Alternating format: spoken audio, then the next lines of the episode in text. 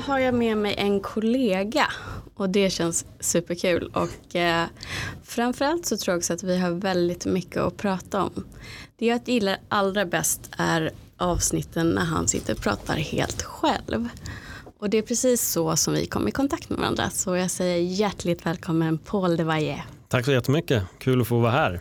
Och kul att få sitta på andra änden om, eh, om frågorna. Det är alltid roligt att, eh, att få frågor att besvara. Exakt. Jag tänker att du Paul får förklara lite för lyssnarna hur vi kom i kontakt med varandra. Jo, det var, dels hade du börjat följa mig på, på Instagram och till och från så tror jag att du skrev nog och kommenterade vissa grejer men det var just att du hade kommenterat att jag borde lyssna på din podd om högkänslighet och det här tror jag att du hade snappat upp i ett av avsnitten där jag satt och pratade om själv. Sen exakt vilket avsnitt det var det kommer jag inte riktigt ihåg, eh, alltså som jag pratade mm. om det då. Men du rekommenderade avsnittet och jag lyssnade på det och jag känner mig ganska träffad rätt snabbt ur just det här högkänslighetsperspektivet på ganska många plan. Eh, jag tänker otroligt mycket och att jag har väldigt nära och lätt till, till känslor och har alltid haft. Och det har varit många år av mitt liv där det har varit liksom känslostormar som jag inte riktigt har kunnat kontrollera. Jag har sett det som en ganska jobbig sida hos mig själv.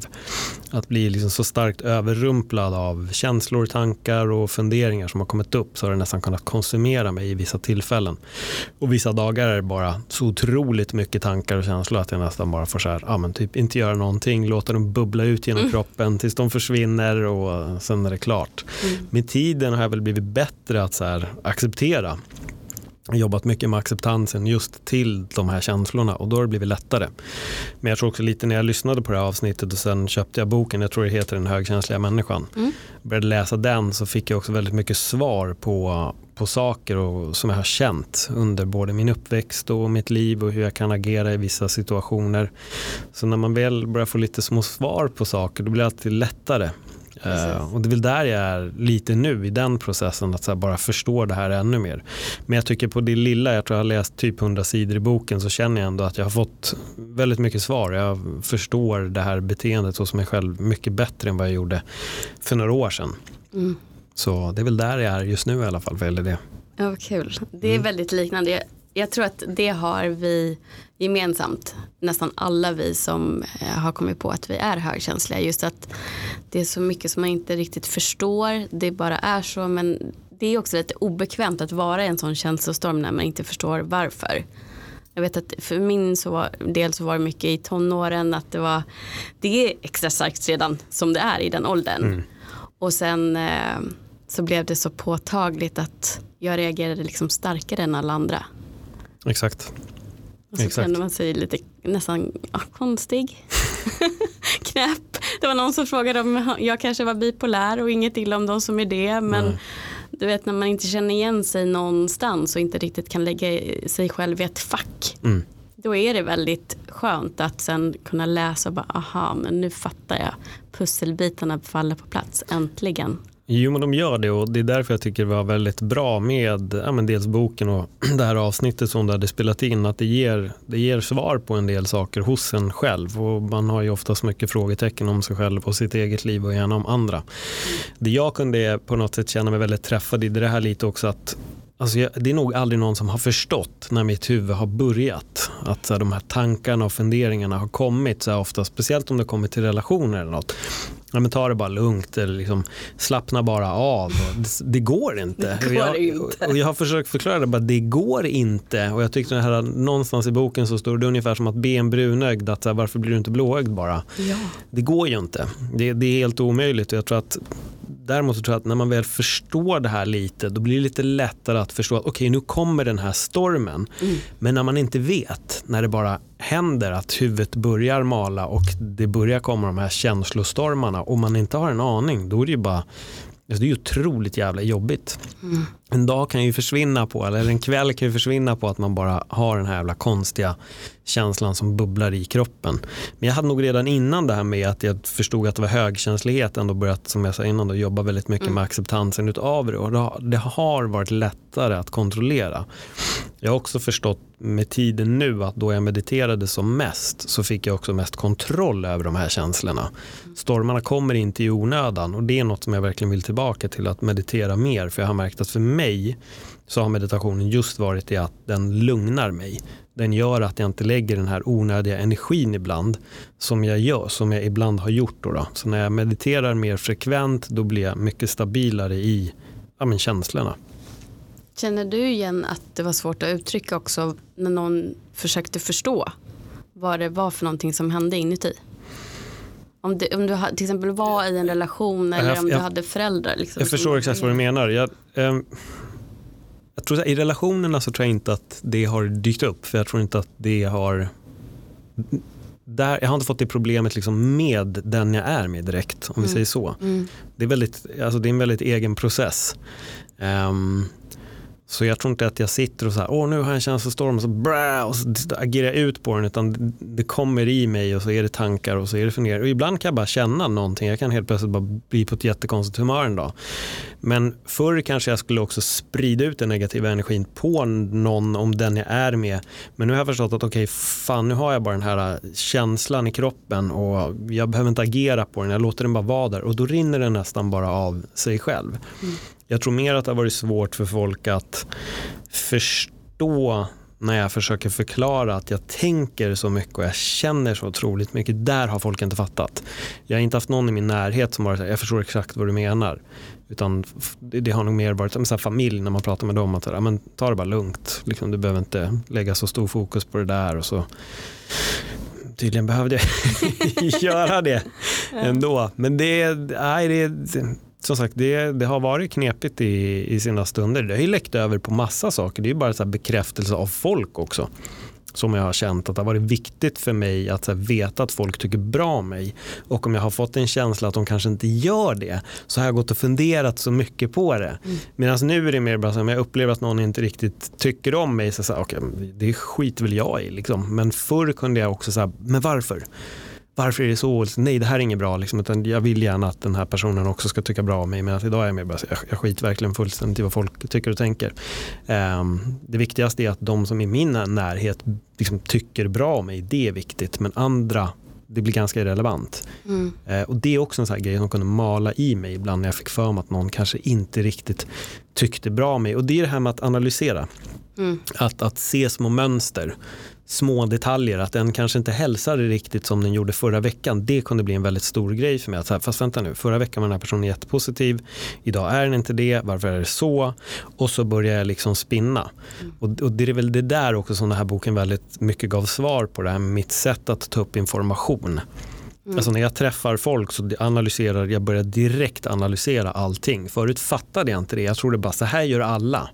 det var min tanke. Alla tänker exakt så här när de träffar någon. Men sen insåg jag när jag läste det också med att vi tar upp tio grejer medan de som inte är högkänsliga kanske tar upp två.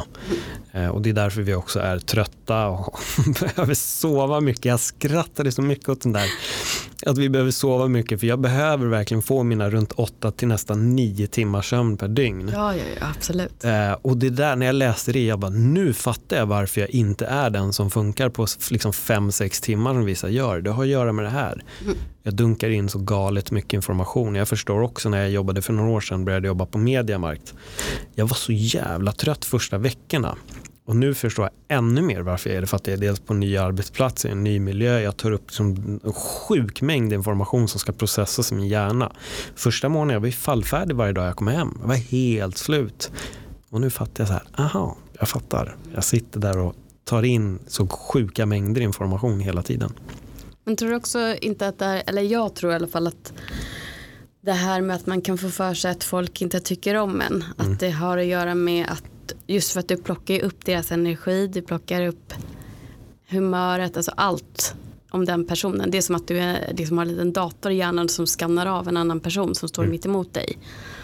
Och då kan det ju vara väldigt mycket som faktiskt inte har ett dugg med dig att göra som du plockar in och tar Exakt. åt dig. Exakt. Nej men, nej men så är det ju verkligen. Och jag tror att det är det där jag tror också att jag har blivit lite bättre på med. Att inte överanalysera varje person jag träffar utifrån deras agerande mot mig som det var förr. Men förut, och jag tror att det är det där att när du inte förstår din egen högkänslighet och när du inte vet om den, Mm.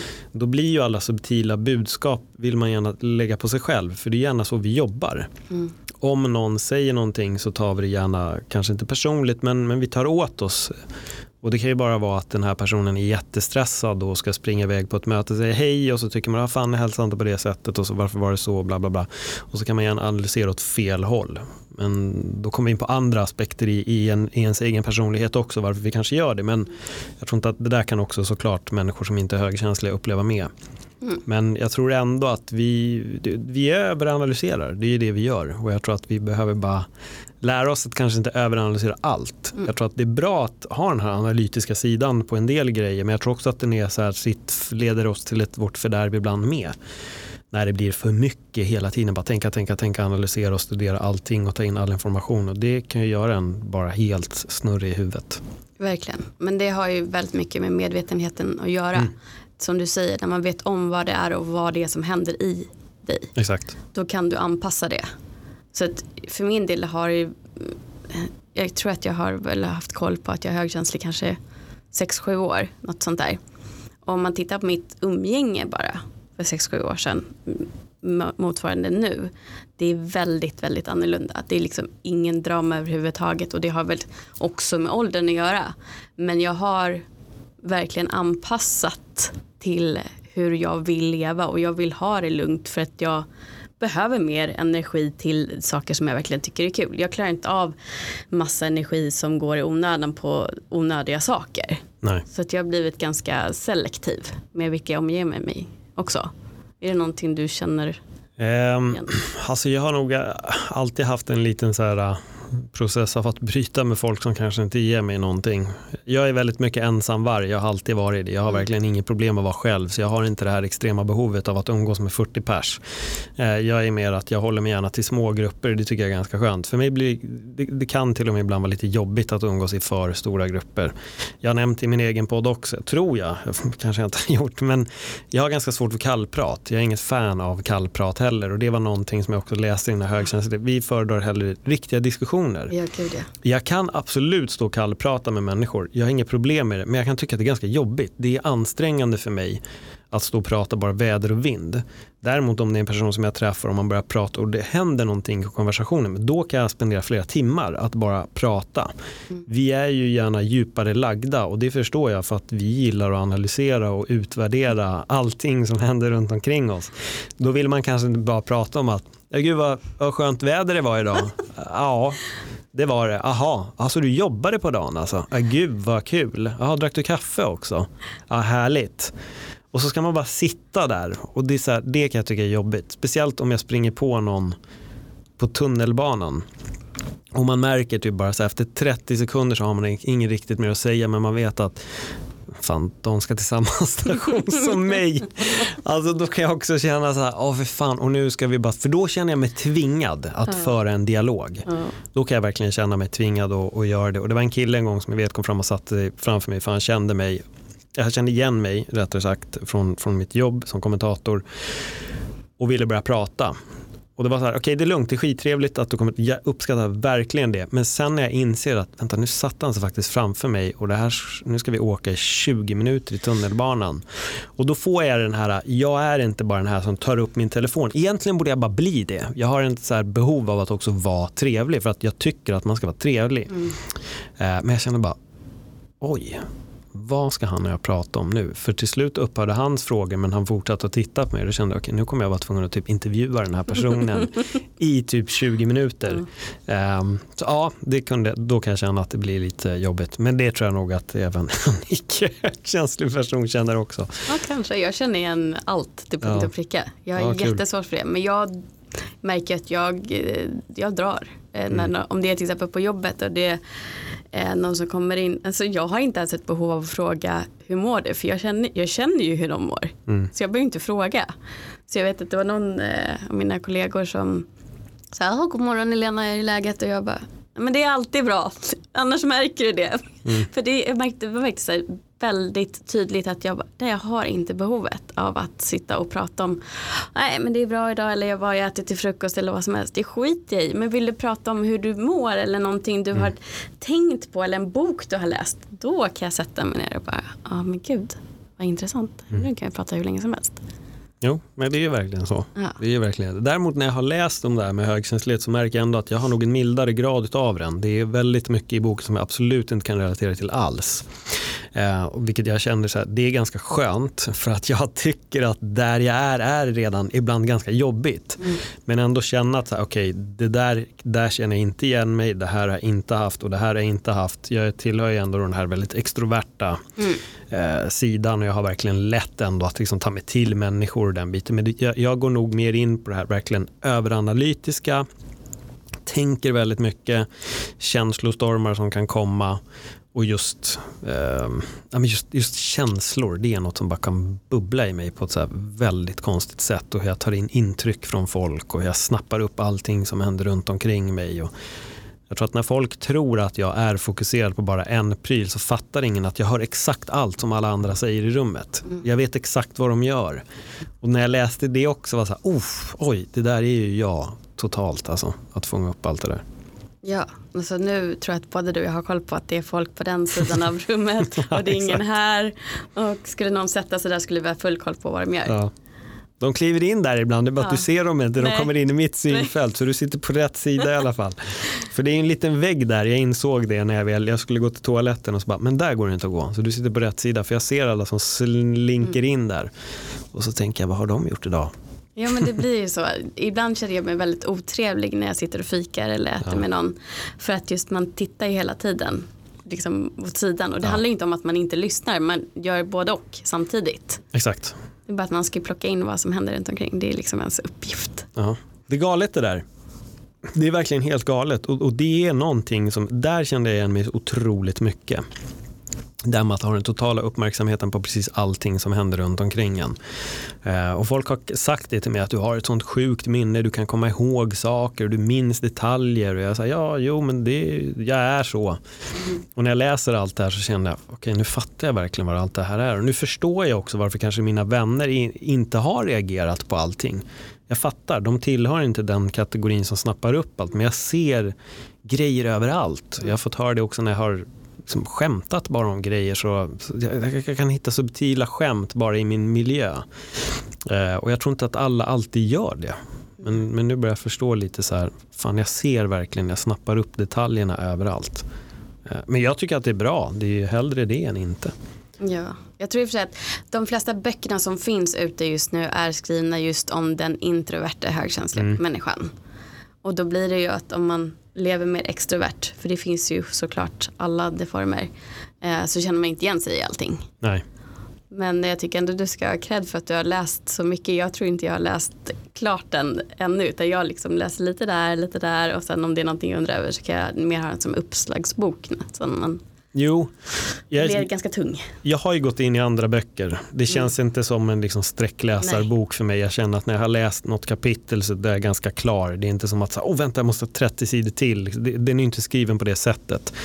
Eh, och, och, där måste jag ändå så här, vissa människor kan ju skriva fakta på ett sätt så att du bara plöjer den. Mm. Det tycker jag inte att den här tjejen har gjort. Utan här får man gå in, man får plocka vissa delar. Man kan, jag tror till och med att man bara kan hoppa in ganska fritt som man vill och ta det man ja ja. är nyfiken på. Jag, jag har bara en förmåga att jag föredrar gärna att läsa en bok lite från början till slut.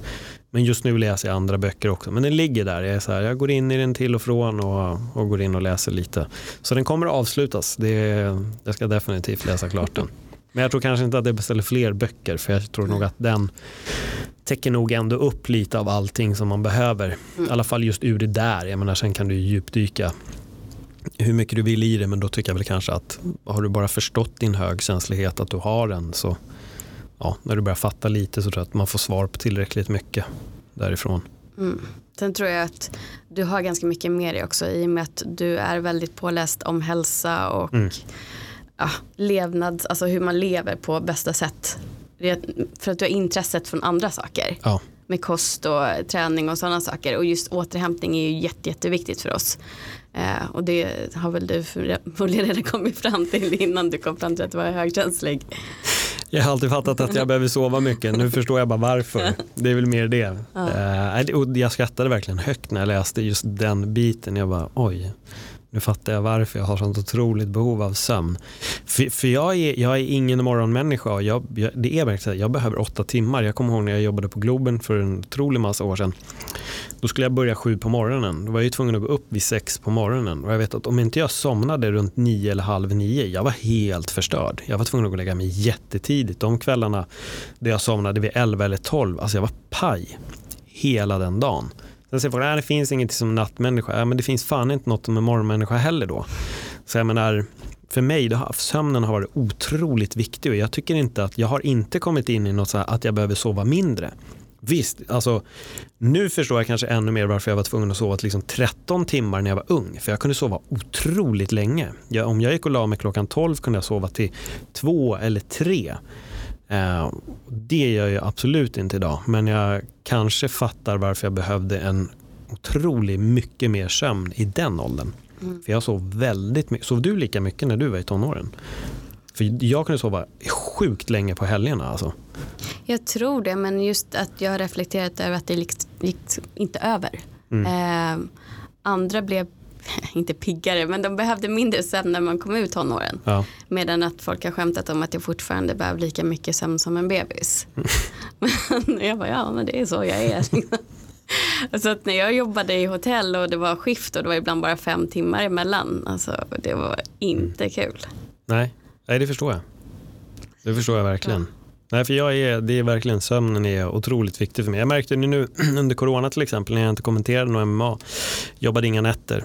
Alltså helt plötsligt började jag vakna tidigare men det var också för att jag började somna tidigare. Mm. Allting började förändras. Jag började komma in i en helt annan rytm. Jag började somna vid 11 och helt plötsligt så vaknade jag nästan vid 9. Och, men annars kan jag, alltså jag, kan, jag kan sova rätt, eh, rätt bra med. Jag behöver sömn och nu fattar jag äntligen varför också.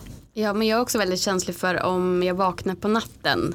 Om det blir ryckig sömn. Ja. Då funkar inte jag lika mycket. Nej. Och eh, den här tiden på dygnet är jag ganska såsig i hjärnan.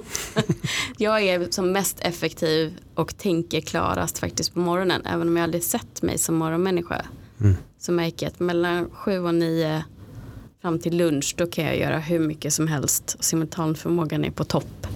Sen efter lunch så är det som att jag bara går ner. Liksom. Intressant. Mm. För mig är det nog mer, jag är nog klarare desto senare det blir tror jag. Jag märkte i alla fall om jag tränar, för det är några gånger de senaste veckorna då jag har gått vid liksom sex eller sju och, och gymmat. Jag märker att jag är verkligen mycket starkare. Sen tycker jag att det är skönt att gå till gymmet liksom två, tre timmar efter jag har vaknat. Men jag inser det att om jag går sju timmar efter jag har vaknat, då är jag på en annan nivå. Det är väl också för att jag har ätit mer såklart. Men jag har insett att jag är starkare och pallar mycket, mycket mer i väldigt mycket när jag väl går senare på kvällen. Mm. Så. Gud vad intressant. Jag undrar vad det beror på egentligen. Jag tränar bäst vid 11 har jag kommit fram till. Jag tror ändå att vi är antingen morgon eller kvällsmänniskor. Jag tror ja. att det finns de där batteriet går igång snabbt på morgonen direkt när de har vaknat. Jag är trögstartad. Jag är jätteseg. Jag kan tycka att det är jobbigt när det är så här, oh, vi har vaknat nu och så ska vi gå och duscha och så ska vi iväg och så ska vi alltså då, det blir en jobbig start. Jag, jag behöver börja jättelångsamt. Jag behöver gå upp, jag behöver slöa, jag behöver bara få säga, göra ingenting typ första timmen. Eh, det går inte att kräva det om jag liksom går 9-5 jobb såklart. Då är det upp. Och jag kommer ju igång såklart, alltså måste jag sticka iväg så kommer jag vakna. Men jag märker varje gång att så fort de dagarna då jag får börja i mitt eget tempo, då har jag en helt annan energi över dagen. Mm. Så jag behöver få vara lite slö på morgonen. Typ egentligen inte göra något så här märkvärdigt. Sen bara kicka igång hela dagen. Då, då är jag igång. Så jag är pigg som fan här nu när klockan är strax över fem och du är lite såsig och känner att nu börjar det bli dags. så jag börjar så här, tappa orden och staka mig och min hjärna där. ja, nej, men det är intressant, det är verkligen. Jag, mm. jag håller dock med om det om morgonen. Alltså min mm. perfekta morgon, alltså söndagar då brukar jag vakna runt sju kanske. Jag försöker ungefär samma upptid, nertid liksom i sängen. För att då somnar jag lättare. Mm. Eh, men då gör jag ju typ ingenting första timmarna. Nej. Utan jag bara låter kroppen säga så här, nu är jag hungrig, okej då käkar vi.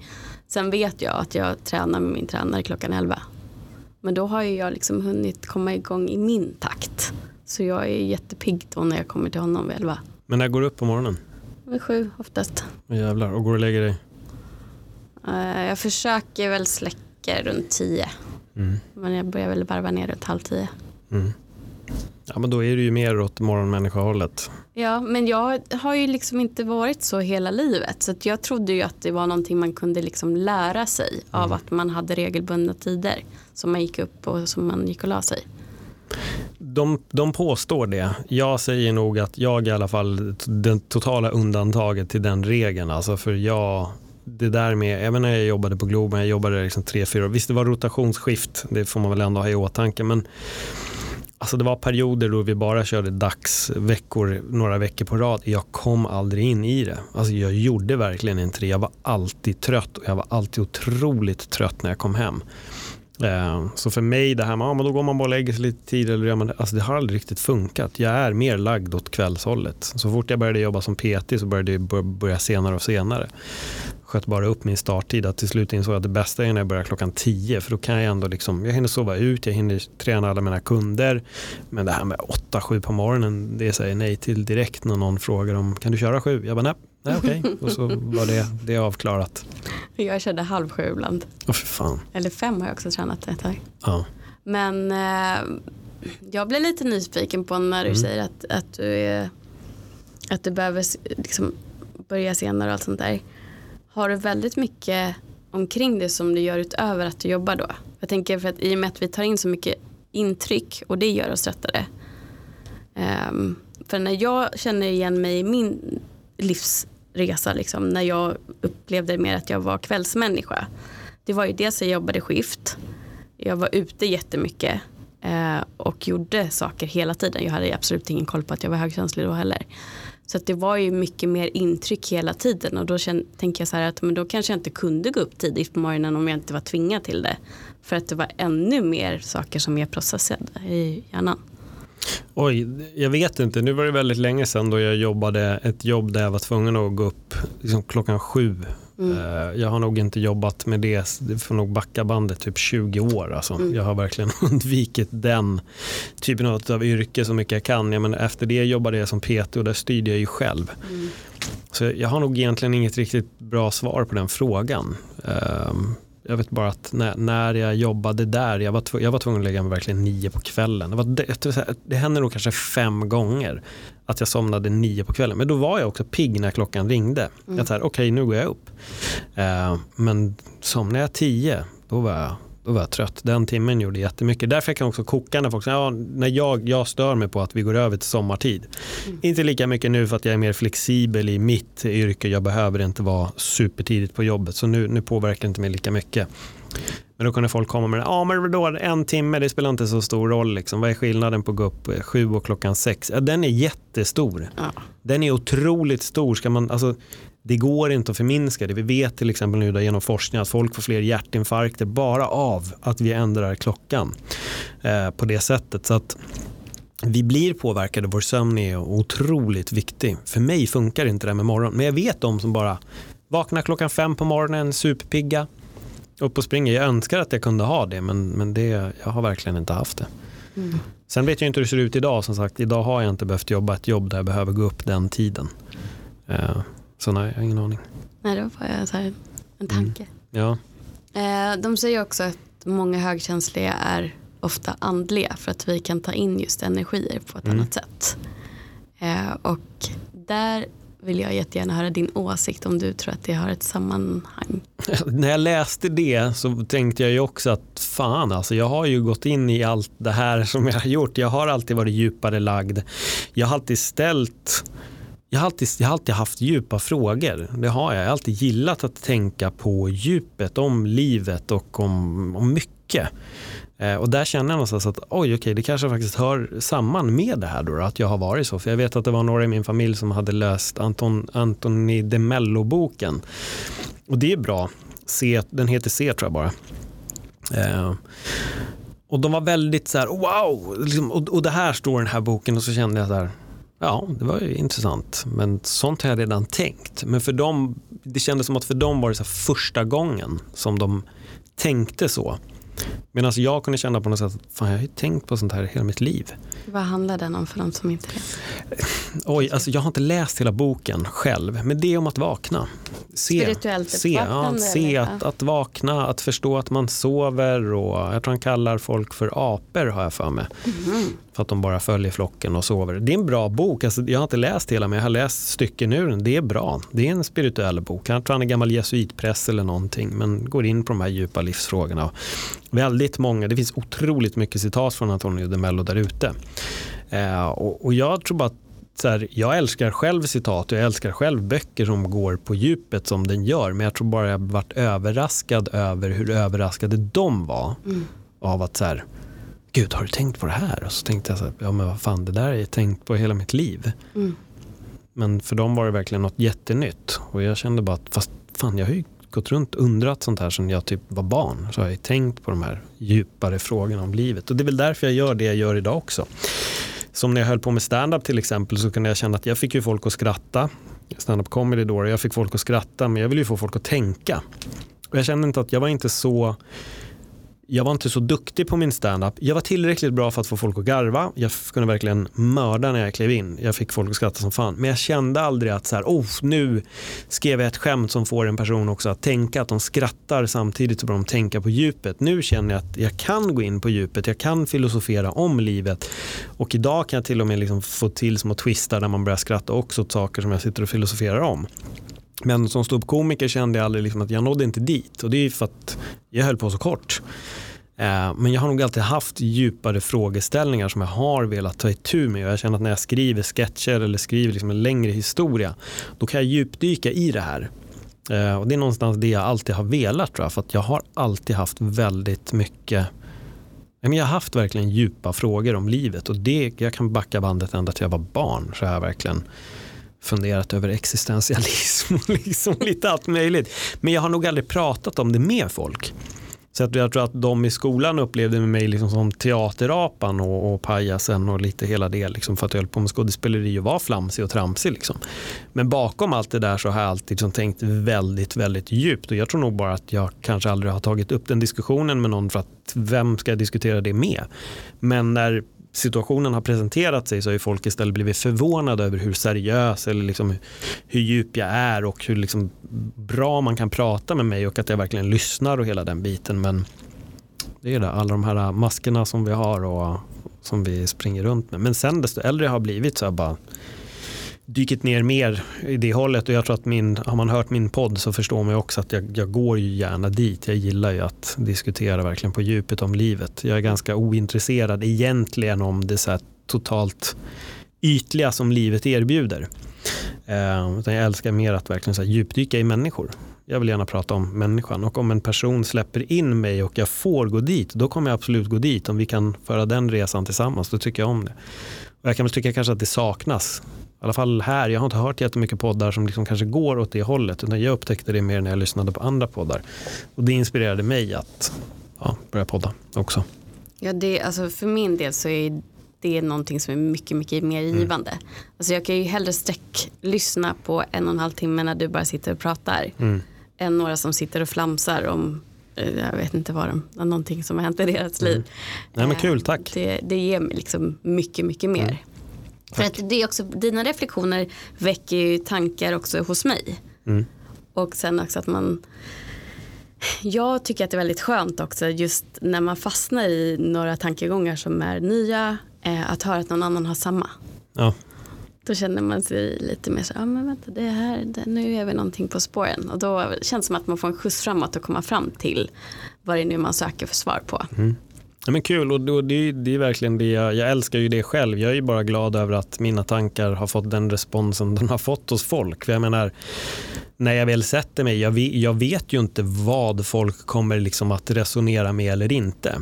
Som jag tar ju ut de här videorna ibland och lägger på min Instagram. Jag tror att det var den näst senaste som jag tror har fått nästan 3000 visningar och blev delad jättemycket. Det där om att vi är för mycket på ytan att vi har gått vilse. Ja, exakt. Mm. Och, och det lustiga med det klippet är att när jag väl sitter och klipper ut det så känner jag så här, jag lyssnar på det och så tänkte jag, ah, egentligen måste man höra allt Så här, det, var, det var min känsla. Jag bara, egentligen behöver man nog höra allt. Och så bara, det här är inte tillräckligt bra. Jag var inne, jag klippte bort, jag la tillbaka. Jag, liksom, jag höll på och drog, jag gör mig i min, i min mobil. Liksom, så det är väldigt, man sitter bara och drar fram och tillbaka. Och så, fan det är lite för långt, lite för kort. Så bara, jag bara, ja, äh, men jag lägger bara ut den. Jag tänkte väl jag lägger bara ut den här. Jag tyckte att avsnittet, jag tyckte det var intressant. Jag tyckte det fanns intressanta tankar. Jag lägger ut den.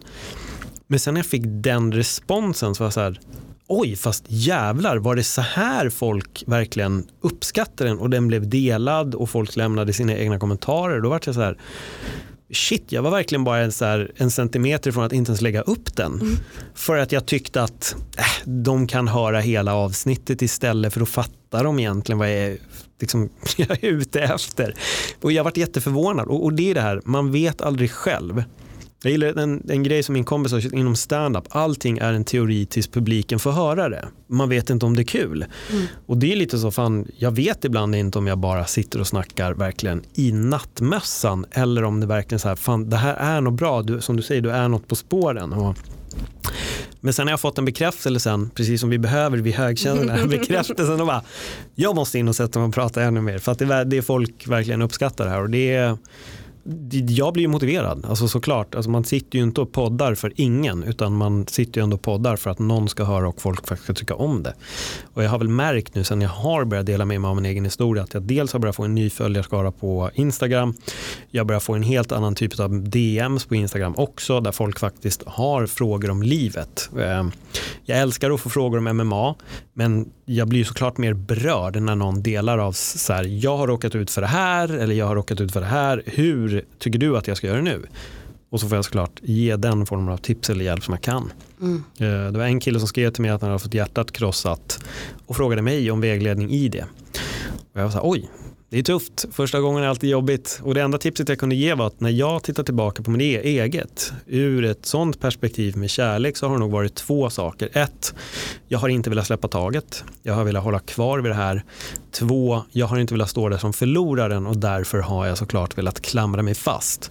Men så fort jag har släppt taget så har jag på något sätt istället insett att jag är vinnaren som faktiskt kan gå vidare med mitt liv och gå därifrån. Mm. Men det är så jävla svårt där och då.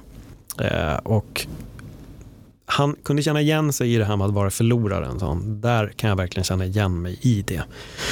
Eh, nu vet jag inte hur det har gått för honom. Det här är några veckor sedan. Jag har inte hört någonting sedan dess. Men, men jag blir glad ändå att folk liksom har lyssnat på min podd och känner att fan, hur gör egentligen jag vill hjälpa Paul. Vad, vad kan han ge för tips? Och det är ju ja, men det är stort. Alltså det är otroligt stort.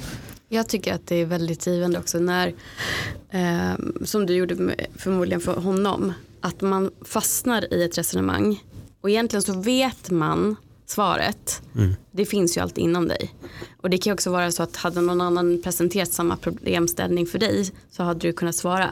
Men just i och med att man är så känslostyrd och mm. sånt där så, så behöver man ibland bara någon som säger ja, men titta lite utanför boxen. Titta från det här perspektivet istället. Mm. Och så bara släpper jag den här känslostormen och bara nej men vänta ja, men gud så här är det ju. Och så tänker man, vad hade jag svarat någon annan i samma situation? Nej, men jag vet ju egentligen att det inte är så här. Mm. Och nu är det, det jag tänkte på nyss när du sa att man känner sig som en förlorare när man förlorar någon i kärlek.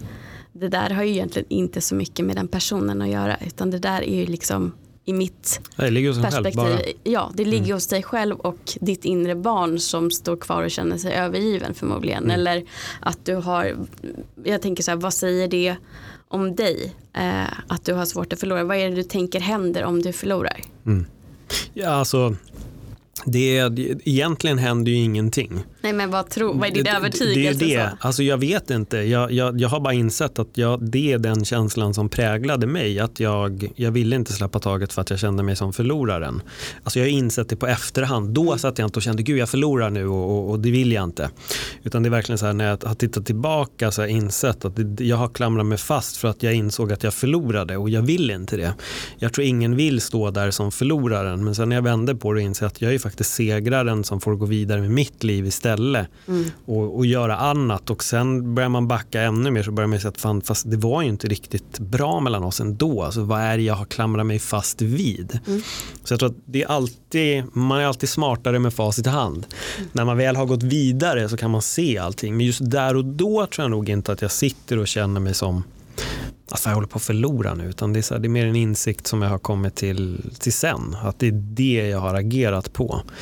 Eh, sen tror jag nog bara att jag är nog också den här att när jag väl för mig själv inser att det är över, att det händer något så att jag känner att jag är väldigt klar. Mm. Då är jag jättefärdig. Alltså då går det på ett fingerknäpp så är det bara tok. Jag kan vara så här från ena dagen bara jag älskar dig, allt för dig och dagen efter bara jag är helt färdig jag vill inte ha någonting med det att göra alls.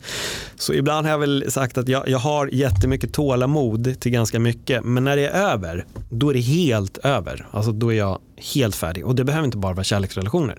Det kan vara annat också. Att när jag har nått min, min så här, vad ska man säga, slutdestination, då blickar inte jag tillbaka alls. Då har du ju skapat dig själv ett avslut på ett eller annat sätt. Det kommer, det gör ju det. Någonstans dyker upp och jag tror ibland bara att ibland klamrar man sig fast, klamrar sig fast och man hänger där men till slut så är det bara, jag behöver faktiskt bara gå upp härifrån och så är det, det är mm. klart, det är färdigt.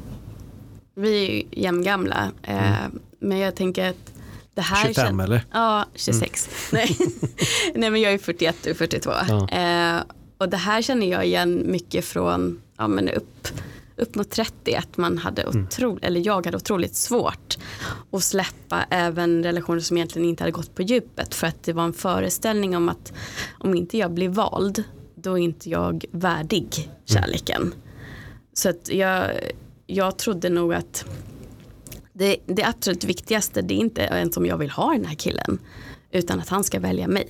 Det var mm. det jag stred för på något sätt. Och det här är någonting jag har kommit fram till nu när jag börjat grotta ner mig mer i vad är mina mönster, vad är det de bottnar i, vad är det jag egentligen vill ha.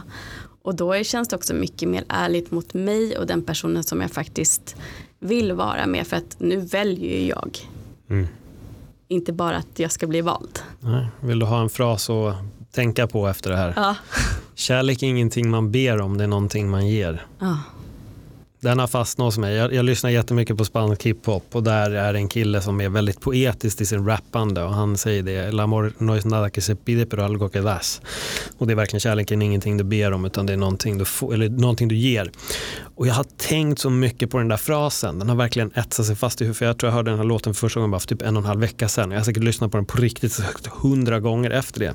Och just den meningen är så här jag fattar. Eh, jag förstår verkligen vad han menar. Och det gäller inte bara till någon annan utan ibland också till sig själv.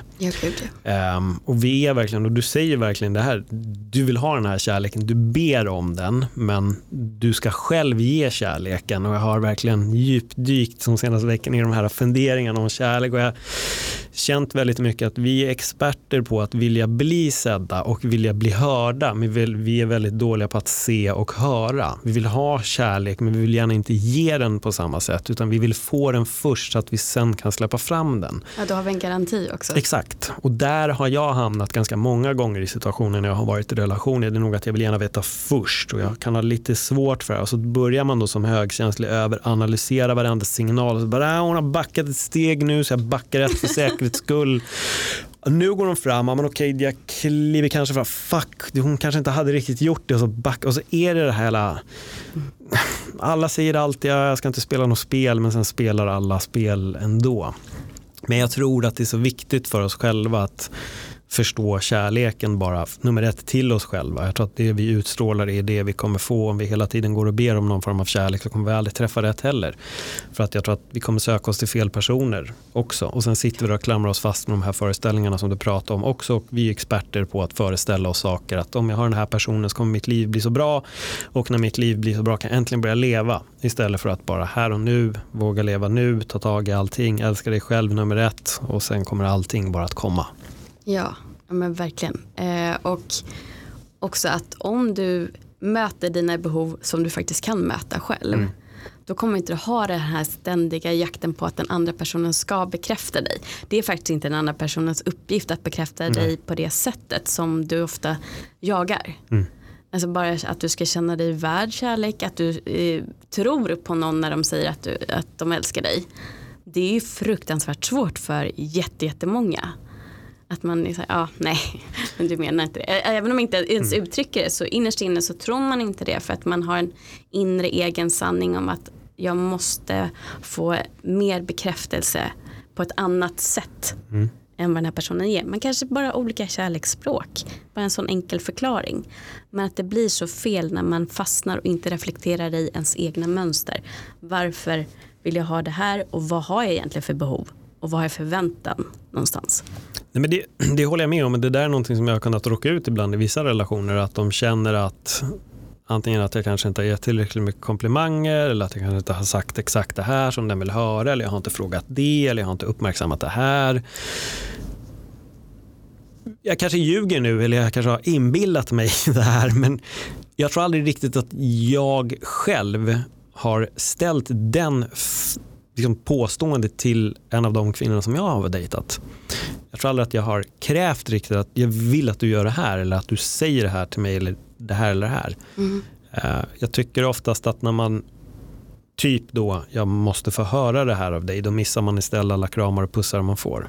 Mm. Ehm, eller om man hela tiden får höra det så kanske de får höra det istället för att hela tiden bli bombarderad med pussar och kramar. Jag vet inte. Men jag tror att det, det, det är så farligt när man vill ha något. Jag tycker däremot om en person säger det, då ska man ju såklart uppmärksamma det och ge det här då. Mm. För det är inget fel att, att faktiskt ta till sig om någon säger att du är väldigt dålig på att ge komplimanger. Ja, men då kan man alltid börja ge mer. Men jag tror att det är så lätt många gånger att man är där igen då. Man ber om kärleken istället för att ge den. Man, man är där igen och har de här kraven på att när du gör det här då bekräftar du mig. Eh, och jag tror att en, en riktigt bra relation så tror jag inte att man hela tiden behöver göra det. Så ska man absolut göra det. Jag har förbättrat mig på väldigt många plan genom sånt som kritik jag har fått från tidigare relationer så jag försöker ju ta till mig. Men jag tror ibland att vi, det, det, är så jävla enkelt att sitta och titta på vad den andra inte gör istället för att se vad den faktiskt gör. Och det är något jag har sagt vid några tillfällen med att du stirrar bara efter grejer som jag inte gör så att du missar allting som jag faktiskt gör. De grejerna ser du inte för att du vill så gärna att jag ska göra en annan sak. Eh, och det där är så farligt i relationer tycker jag att man, man, man stirrar sig blind på det man inte får medan man missar totalt allting annat. Har du läst om de fem kärleksspråken? Nej, vem är det som har skrivit den? Eh, vet, det är ett koncept, jag vet inte exakt vem det är som har kommit fram till det men det finns ett test bland annat eh, på svenska. Jag tror att det är nya relationer med Anna och Mikael som kommer medverka i podden senare som har tagit mm. fram det. Eh, och där, det handlar väl egentligen om att man har olika kärleksspråk, alltså sätt du visar kärlek på. Och jag kommer att tänka på det att till exempel det kan vara eh, tjänster, fysisk beröring, mm. eh, gåvor, Jo, men det här tid, känner jag igen. sådana saker. Jag glömmer alltid bort den femte. Men om du till exempel är då någon som eh, tycker mycket om gåvor, då ger du förmodligen ganska mycket gåvor till mm. din partner. Men du gör det du vill att den personen ska göra. Sen kanske han eller hon är någon som är mer för fysisk beröring eller tjänster. Och då kanske den personen lagar middag till dig jätteofta för att de vet att du kommer hem och du är trött. Det är det sista du vill göra, ställa dig framför spisen. Och visa kärleken på så sätt. Men då ser du ju inte det. Nej. Eller uppskattar det för att du vill ha blommor eller en ny klocka eller vad som helst. Och där krockar det och har man då gjort det här testet och pratat om det, kommunicerat om vad är i ditt kärleksspråk och hur, vad vill du ha mer och vad kan vi mötas. Då tror jag att man kan slippa de här konversationerna mm. att du gör inte det här och det här. Nej, jag, jag, tror också det. Jag har läst det här nu. När du väl säger det. Det är någon som skickade det där till mig. Jag, jag vet att jag har läst det. Um, nej men, alltså, jag tror mer att för mig är det nog viktigt. Alltså, jag behöver inte ha gåvor. Alltså, liksom, när jag har lä läst det så har jag känt att fan, vissa verkligen har gåvor. Att det är så här den konstanta bekräftelsen på kärlek. Men för mig är det nog, jag är nog, alltså jag är väldigt lojal. Det är nog istället någonting som präglar mig. Jag är otroligt lojal. Jag ställer upp hela tiden. Om, om du ringer mig så kommer jag komma var du än är. Jag kommer hjälpa till såvida jag inte är i Kiruna och inte kan. Men alltså jag, jag är alltid lojal. Jag ser alltid till att följa med. Jag ställer upp. Jag finns där. Det tycker jag istället då är kanske en viktig poäng att se. Och det där tror jag är så lätt att det flyger huvudet på en person. För till slut börjar du bara ta det för givet. Alltså, den här personen finns bara här hela tiden. Men varför får jag inte en blomma? Och varför får jag inte en exakt i den här röda nyansen? Mm. Och det är där tror att många gör fel. Istället för att här, se vad du har framför dig. Egentligen ska man kunna skita egentligen i allt som är liksom gåvor och hit och dit. Jag tror det viktigaste är att du har en person som finns där. Varje gång du behöver människan så dyker den upp. Ni kan konversera. Jättebra, ni har bra sex. Grymt. Alltså, jag tror att det är så här jag tror att många vill hitta mycket mer för, vet, vi, vi har gått vilse och det är snurrigt och så sitter vi och tittar på Instagram och så oh den här fick så här många rosor och den här fick en bil och jag får inte det. Nej men sen den snubben är aldrig närvarande istället men hon kan ju ha kul när hon sitter och griner i sin bil kanske. Vi, sin dyra väska. Ja men precis och, och, det är det där jag tror att många missar istället. Man, det är, kärlek på något sätt har blivit, i alla fall på sociala medier, så är det, vilken pojkvän kan ge bäst gåvor till sin flickvän och vice versa. Och, det är inte kärlek för mig. Alltså jag, jag har inget intresse av att min flickvän eh, skulle köpa en, fan vet jag, hon vill köpa ett hus, kul, då kan vi bo där. Men, nej men du fattar, jag, jag, jag, tror ändå att det viktigaste är egentligen att du har en person som är där, en person som behandlar dig bra och finns där för dig. Det är väl egentligen det viktigaste för mig när det kommer till, till en relation, att man har någon som man faktiskt vet finns där. Och någon man kan prata med. Ja. Det har jag inte haft många. Nej. Jag har haft många killar som inte har känslomässig kapacitet att ta emot det. Och, alltså min level av att jag behöver prata djupt och sådana mm. saker. Att det blir så här jättefrämmande och läskigt. Och mm. att de bara slår ifrån sig. Och, äh, vi har faktiskt inget att prata om. Har det liksom slutat nästan med. Och då blir jag så här, men gud det här är verkligen inte en person för mig. Mm. Uh, och det smäller tusen gånger värre. Jag vill inte heller ha några dyra grejer. Däremot så tycker jag att det är fint. Men det kanske är för att jag är så själv. Jag snappar ju upp så små detaljer. Om det är någon som har sagt att amen, eh, jag skulle jättegärna vilja lära mig spela piano. Mm. Då kanske jag börjar titta lite så här, men här, nu fyller han år snart, pianolektioner eller någon sån där grej. För att jag har snappat upp att det är någonting han går och drömmer om men kanske inte får tummen ur. Nej, men och det är Såna fint. Saker, Sånt det, är någon, det är mer ja. tanke. Liksom. Nej, men och det är, alltså, att göra en sån gest för någon som fyller år, det är jättefint. Jag är mer bara så att random går och köpa en bil bara för att säga, det är måndag och den här personen gillar det. Och sen är man i Lyxfällan istället. men Nej, men det är väl mer det. Nej, men jag har också haft eh, flickvänner som verkligen varit otroligt duktiga på den biten och uppmärksammat mig i de sakerna också och sett. Det är fantastiskt. Alltså, det är jättekul.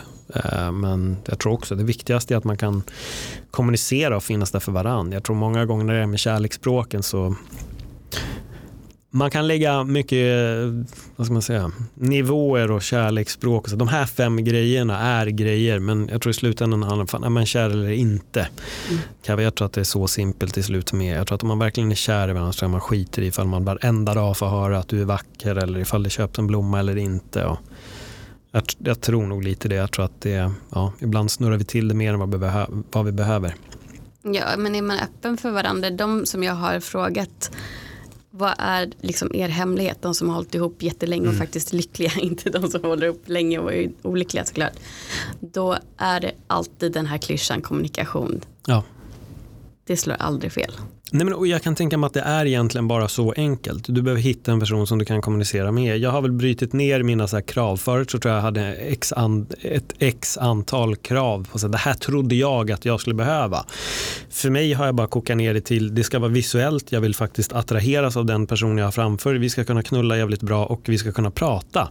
That's it. Det är det enda jag kräver för att få en, en bra relation. Det behöver inte vara 200 andra. Oh, det här yrket och så det här och ska bo där och ska köra den och så det och det. Då blir listan otroligt lång. Mm. För mig har det bara blivit så okej okay, jag ska visuellt bli attraherad. That's it. Och sen ska vi kunna kommunicera, vi ska kunna ligga. Alltså, det är väl så här, jag tror att det, i slutändan tror jag typ att det är det alla vill ha. Mm. Men sen tror jag att folk har en så lång lista på saker att de istället missar kanske det viktigaste. Är jag attraherad av den här personen? Tycker jag om att kommunicera med den här personen eller gillar jag den för andra attributer? Eh, och jag tror därför också många relationer kraschar och det är därför de som vill ha de här bra relationerna som håller säger nog det. Vi kan prata och så kan de såklart underförstått förmodligen också ligga. Annars så tror jag att det blir, för det kan jag kunna hamna i ibland. Ibland kan det hända att det känns mer som att man är tillsammans med en KK eller att man bara är tillsammans med en polare. Mm. Och den balansen funkar inte för mig heller. Och då måste jag till slut dra därifrån. Om jag känner att vi har bara blivit vänner, ja då är det ju slut. Då är det ju rätt så över. Mm. Men jag tror också, alltså jag, jag tror verkligen kommunikationen är otroligt viktig i en, i en, relation, i en långvarig relation. Man måste kunna ha vissa värdegrunder som är lika och man måste kunna prata. Men hänger inte lite det ihop med att ha det bra? Alltså, jag tänker så här, om jag kan sitta och ha ett samtal när man bara shit vad vi connectar. Mm. och man pratar flera timmar och har liksom den där emotionella intimiteten. Alltså då tycker jag att den här personen blir mer attraktiv, mer sexig, mm. det blir bättre i sängen, alltså allt det hänger ihop.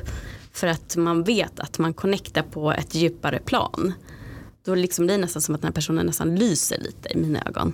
Jag tror det och jag tror, att, jag, jag tror nog att det kanske är där vi män och kvinnor särskiljer oss på ett sätt. Mm. Eh, jag tror att det, precis det du nämner, får jag känslan av är någonting som kvinnor verkligen går igång på. Ja. På ett helt annat sätt. Men jag tror att vi män, jag bara, det här är total pseudovetenskap som jag slänger ut här nu. Men jag går bara från min egen erfarenhet. Så, så jag tror att för mig blir det visuella fortfarande jätteviktigt. Det har jag märkt att, att det jag attraheras av är jätteviktigt. För jag har verkligen träffat folk där det har varit fantastiskt på det kommunikativa. Men sen har det ändå brustit på den andra biten och det betyder inte att det inte är attraktivt men jag har bara insett att det finns ändå vissa grejer för mig det jag behöver få i mitt mm. synfält. Liksom. Ja, men jag fattar vad du menar. Men, um, fast jag skulle inte sätta mig kanske och prata i den situationen jättedjupt med någon som jag inte redan var attraherad Nej, av. Jag fattar och, det förstår jag. Jag förstod att det redan var lite underförstått, absolut. Jag bara menar att jag, jag kan nog förstå att den biten, där tror jag, jag tror att män bara tänker annorlunda där. Mm. Uh, för mig är det jätteviktigt att kunna prata djupt. Mm. Det finns de som bara är nöjd med en trofékvinna och så skiter de i vad som kommer ur, ur munnen. Uh, kul för dem. Om det, om det är kriteriet, go for it. Men jag har insett att jag behöver båda. Det är skitviktigt och det är jättesvårt för mig att hitta den balansen. För jag kan hitta en otroligt attraktiv person men så klickar vi inte på det planet. Sen kan jag hitta en annan person där vi klickar på det planet men fan och så är det och det är där, där tror jag att jag får problem väldigt många gånger. Att det blir, jag får inte ihop den ekvationen. Um, men jag är på jakt i alla fall. Och det är väl det som... men ger det dem, nu låter jag så, nu tänker jag på vad Linnea Molander pratar om. Kör bara, terapia mig här. Ja, men jag tänker så här, men ger du dem tillräckligt med tid då? Eller jo, förväntar du dig? Jag ger nog istället för mycket tid ibland okay. tror jag. Jag tror att jag har för mycket tålamod ibland så att jag är inte snäll mot mig själv. Det är nog det istället som har hänt vid några tillfällen tror jag. Eh, nej men absolut, det, det gör jag. Men jag har nog bara insett när det är över så är det över. Eh, mm. Det är väl det. Ja, jag tror inte att det, det, har inte varit mycket svårare än så. Sen har jag hamnat i relationer som fan, det är inte som att jag bara har träffat tjejer i en vecka och så har det bara över. Liksom, jag har haft längre relationer också. Eh, men ja, till slut så har det liksom bara lett till någon punkt. Jag vet inte ibland kanske om det är lite att eftersom att jag är som jag är väldigt djupt lagd så vissa har ju bara vuxit ifrån. Mm. Man har träffats i en fas i livet. Sen har jag påbörjat bara ännu mer så här djupdyka ner i, i livet och så har jag känt att wow, vi träffades på ett plan och så nu är jag någon annanstans. Um, ja, det är väl lite det som har hänt vid några tillfällen i alla fall. Det är samma sak med vänner, att man kan Absolut. man växer ifrån varandra. Absolut. Och jag tror på något sätt så tror jag nog att man behöver kanske dela en viss livsresa, att man behöver vara på en viss linje tillsammans. Tror jag. jag tror att det är viktigt för att ha en riktigt långvarig relation. Mm. Det tror jag med. Sen är väl jag präglad av att vara skilsmässobarn också så jag har inte den här riktiga tron på eviga kärleken. Jag tror lite att man funkar under en viss tid och sen så tror jag att man går vidare. Men jag önskar att jag kan bli motbevisad i det här. Det hade varit jättekul. Jag brukar säga det att jag, jag blir glad om jag träffar min sista flickvän. Det hade varit jätteskönt att bara liksom slippa hela den där jävla jag tycker inte att datingprocessen är sjukt rolig. Jag kan tycka att den är ganska seg, den är rätt tråkig. Ibland är den skitkul, men eh, de flesta gångerna är det bara så här, okej okay, nu ska man lära känna en ny person och så bla, bla, bla, bla, sitter man med de där standardfrågorna, får standardfrågorna tillbaka och så ger man standardsvaren och så är det bara som en autopilot som sitter där. Men sen finns det ju vissa man träffar där det är bara så här, två minuter in och så som du säger, man börjar klicka och det händer något. Och då tror jag också att man landar någon annanstans. Skönt att vi gick från högkänslighet till att relationspodden bakom relationer med på. ja, men jag tycker det är så intressant att höra också ditt perspektiv också, ja. det manliga perspektivet på. För att jag har gjort många avsnitt där vi har behandlat egentligen samma frågor mm. men att det har inte varit någon kille Nej. Det som har pratat om det. jag hade ju mitt avsnitt med, med Helen ja. där vi satt och pratade. Och det var, det var kul, det var väldigt roligt. Jag älskar att diskutera de här grejerna med. Jag tycker att det är, det är intressant. Och vi, alltså killar, vi, vi kommer tänka olika. Vi kommer ha olika som osynliga krav på våra relationer. Det är det enda som, fan män och kvinnor, vi, vi tänker annorlunda. Och sen tänker vissa kvinnor helt annorlunda än andra kvinnor och vissa män tänker helt annorlunda än andra män. Liksom. Och jag, jag brukar nog, eh, jag kan, jag kan känna mig ganska trygg i att säga att jag är inte riktigt som alla andra killar. Och det kan jag nog säga till 100% för att det finns ett helt annat djup, det finns ett annat tänk i mig och det har ju för sig de som har lärt känna mig också förstått att jag är inte som de andra. Jag tänker inte som de andra, jag resonerar inte som de andra. Och det ser jag bara som positivt att det har varit så. Mm. Jag tror framförallt att ni som är lite mer djupa eh, behöver höras mer och det är mm. därför det är så bra att du har en podd så att mm. du kan höras för de som känner igen sig. Jag har väl några vänner eh, som har lite mer djup i sig men jag tror inte att de nödvändigtvis umgås med andra som gör det. Nej. Och då blir det inte att man uttrycker det om man inte är med en tjejkompis eller en flickvän. Nej, men jag, jag, tror lite det med och det är väl det som är lite intressant nu att nu istället när jag har börjat dela med mig av det här så har det börjat dyka upp en hel typ av människor jag, och jag har också märkt att vissa vänner som jag har haft har också förstått att jag är lagd åt det här hållet eh, och då har konversationen med dem blivit väldigt annorlunda nu för nu har de fattat att fan Paul är ju faktiskt som mig och då har vi också hamnat i en helt annan typ av diskussioner. Eh, men jag, jag älskar ju att gå på djupet, alltså totalt. Jag tycker det är superspännande. Det är det. Väder och vind, ah, jag, jag, jag kan kämpa mig igenom det. Men, inte för länge. Nej, nej, det får gå av innan, innan din destination. max. Sen får det vara. Ja. Tror du att det också har eh, att göra med att just det här avsnittet och det där klippet från ditt avsnitt mm. fick sån eh, stor genomslagskraft?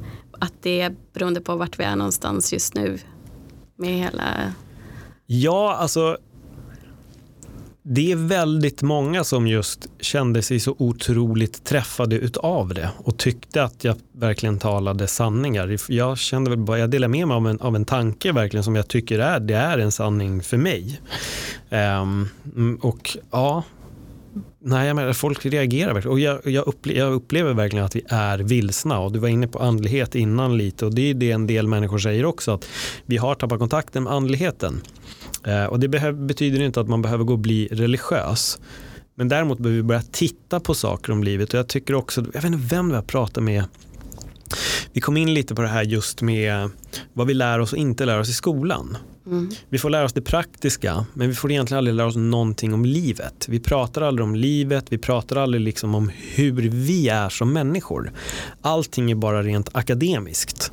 Så vi går igenom nio år av en ren akademi och sen väljer vi en linje där man kanske går in på någon riktning som man är mer intresserad utav. Men vi får verkligen aldrig lära oss någonting utav livet. Sen när vi då blir kanske vissa personer blir mer andliga och börjar djupdyka lite i det här då börjar vi inse att det finns otroligt mycket viktigare saker till livet. Eh, och det är väl där jag är och har väl varit under de senaste sju, åtta åren. Sen, jag har alltid haft det lite men vi säger nu att från och med åtta år så har jag verkligen djupdykt i livet och frågor om livet och vem är egentligen jag?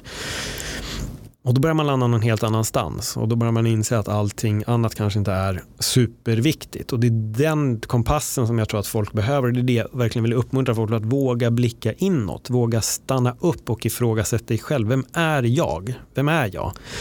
Är jag den här personen som har de här följarna på Instagram? Är jag mitt yrke eller är jag mina skolbetyg eller är jag de kläderna jag har på mig? Alltså, vi är inte det. Sen är det inget fel att vara hur ytlig man vill. Alltså, det är verkligen inget problem med det. Och man får klä sig i hur grymma kläder man vill.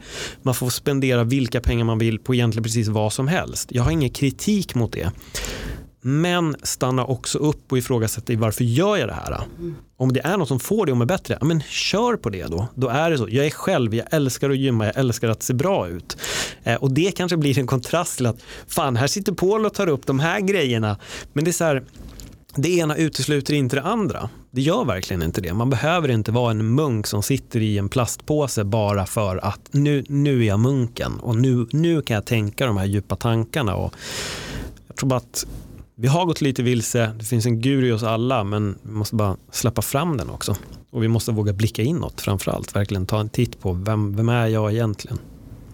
Tror du inte att vi har blivit tvingade, eller vi, jag, jag har ju gjort det ett längre tid också, men just i år med hela corona-grejen och att folk har varit tvungna att isolera sig på ett annat sätt. Att den, att de flesta människor har tvingats att titta inåt på ett annat sätt än vad de är vana vid. Så är det absolut. Jag släppte faktiskt ett avsnitt idag med Bianca Antman där vi går in på exakt det, för det är precis det som hänt henne. Under corona så har hon börjat se massa saker ur sitt eget liv och hon har börjat reflektera väldigt mycket över sig själv. Och jag har hört sådana historier från flera stycken. Så vissa säger ja men 2020 is the great awakening och det är nu det händer och jag tror absolut det. Jag tror att nu sätts folk, vi, vi blir inkastade i ett trauma. Hur mycket man tror att man inte är det så är vi just nu alla traumatiserade för att världen ser inte likadan ut. Spelar det ingen roll om alla går runt och är skitglada och lever sitt liv. Vi är alla präglade av att det har hänt väldigt mycket det här året. Folk har dött, vi kan inte röra oss precis som vi vill, social distansering och så vidare. Och det kommer såklart göra att vi börjar utvärdera saker och tänka i ett nytt perspektiv kanske. Eh, och jag tror att det är jag tror att det är väldigt bra att folk gör det. Sen tror jag fortfarande att det kommer finnas de som bara direkt när allting är på något sätt lite normalt så flyger de bara tillbaka in i sin bubbla. Men nu finns en tid att också passa på och verkligen reflektera över livet och reflektera över sig själv. Och det är kanske därför också de här klippen verkligen resonerar med mig. För att jag tror, det är två saker. Jag tror dels att det är det här. Sen så tror jag att jag med de här klippen ibland slår hål på den här lilla ballongen som är sociala medier om att allting är så jävla perfekt. Utan här förklarar jag att så här ser det ut, så här tänker jag. Och jag tror att folk vill höra det. Jag tror att folk är trötta på den här äh, fotomontaget som slängs upp på sociala medier om det perfekta livet hela tiden. Helt plötsligt dyker jag upp och har tankar och åsikter. Och jag är inte själv, det finns fler där ute. Men jag tror nog att jag är kanske en av i alla fall få svenska röster som pratar lite som jag gör. Uh, men jag kan ha fel, det kanske är hundratals som gör det. Men jag, får inte riktigt det intrycket. Nej, jag, jag, tror inte det. Jag tror vi är jättemånga som känner och tycker likadant. Mm. Men att det uttrycks inte särskilt mycket därför att det är fortfarande så stort. Och mm. influencers är fortfarande Ja, de influerar väldigt många. Men jag känner så här, men de mår inte ens bra. Och så influerar de människor som tror att det är en perfekt yta är sanning, som mår dåligt av det. Vad är det de influerar till egentligen? Till sämre mående? Det känns som att det blir liksom inte bra vad som än händer. Däremot med det sagt så finns det ju också de av dem som faktiskt har gått ut off eh, offentligt och pratat om hur de mår och mm. all cred till dem. Jag tror att det är, en, det är det där med att ha en fot inne och en fot ute på något vänster. Det, så, när man inte vet bättre då gör man det som man kommer som man har gjort och det man, det man vill göra och det man tror är bra. Och jag tror det där också, det, det är återigen där vi behöver börja blicka inåt.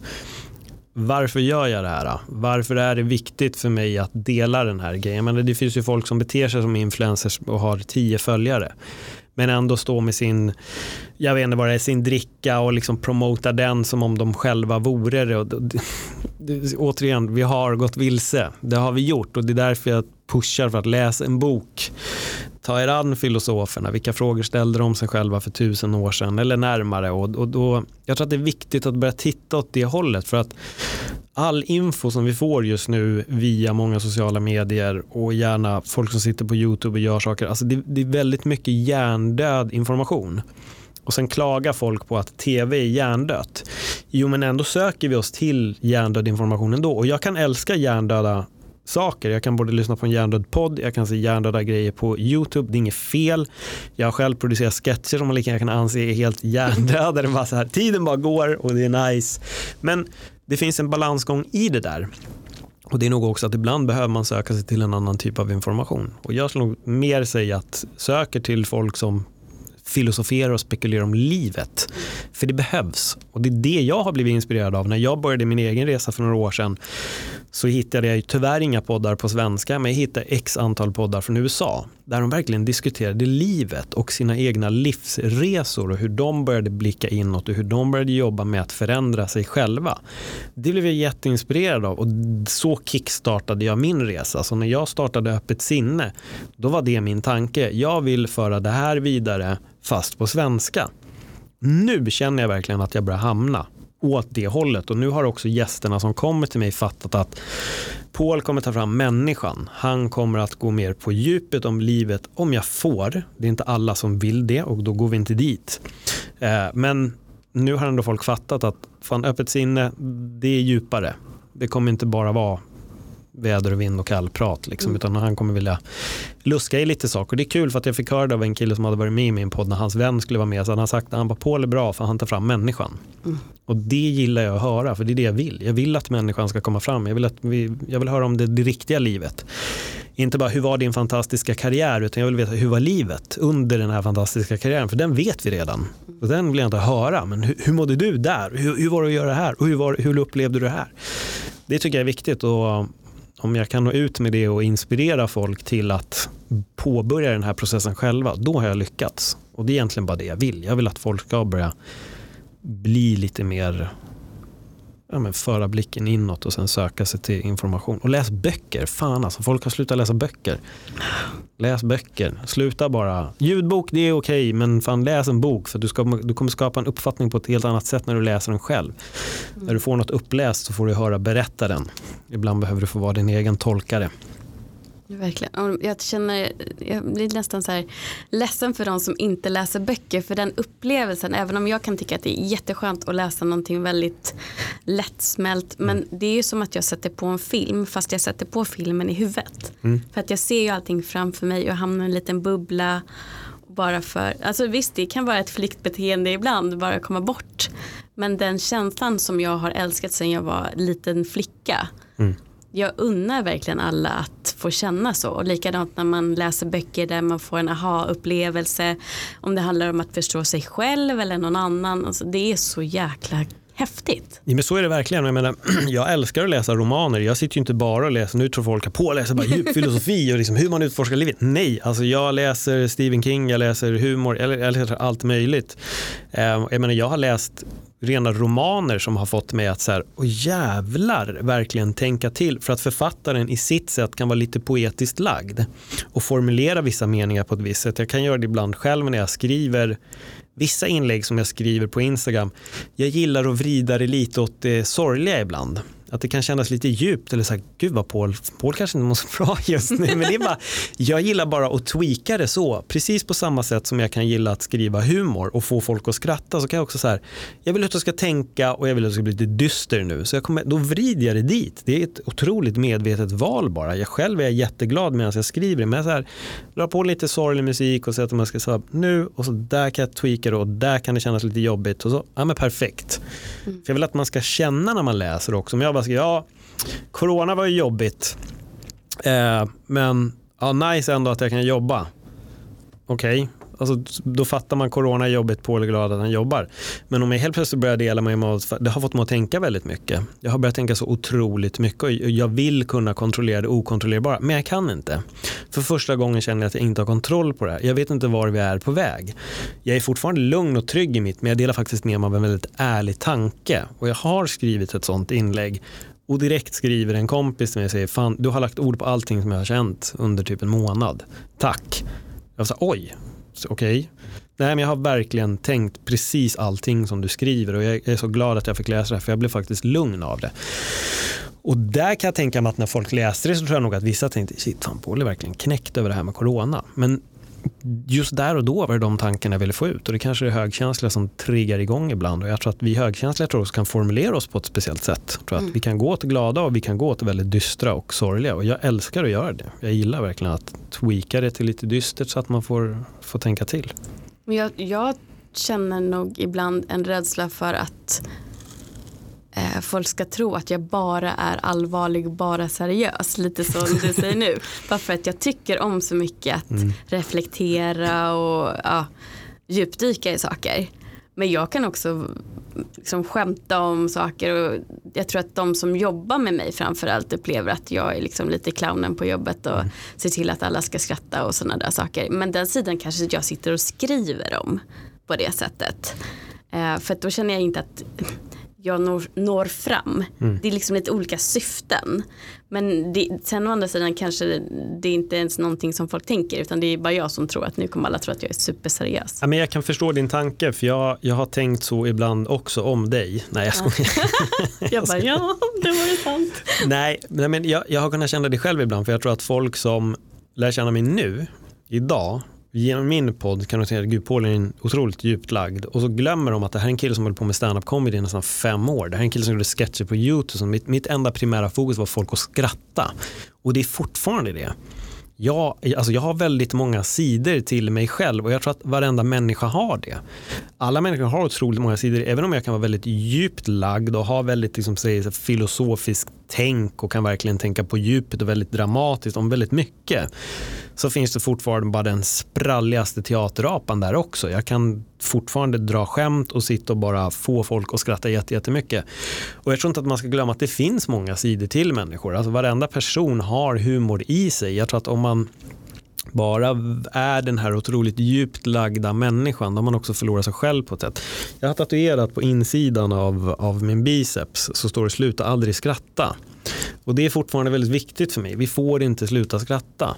Så även om vi djupdyker i saker så kom ihåg, det är okej okay att titta på hjärndöd humor på internet också. Det är okej. Okay. Det ena utesluter inte det andra.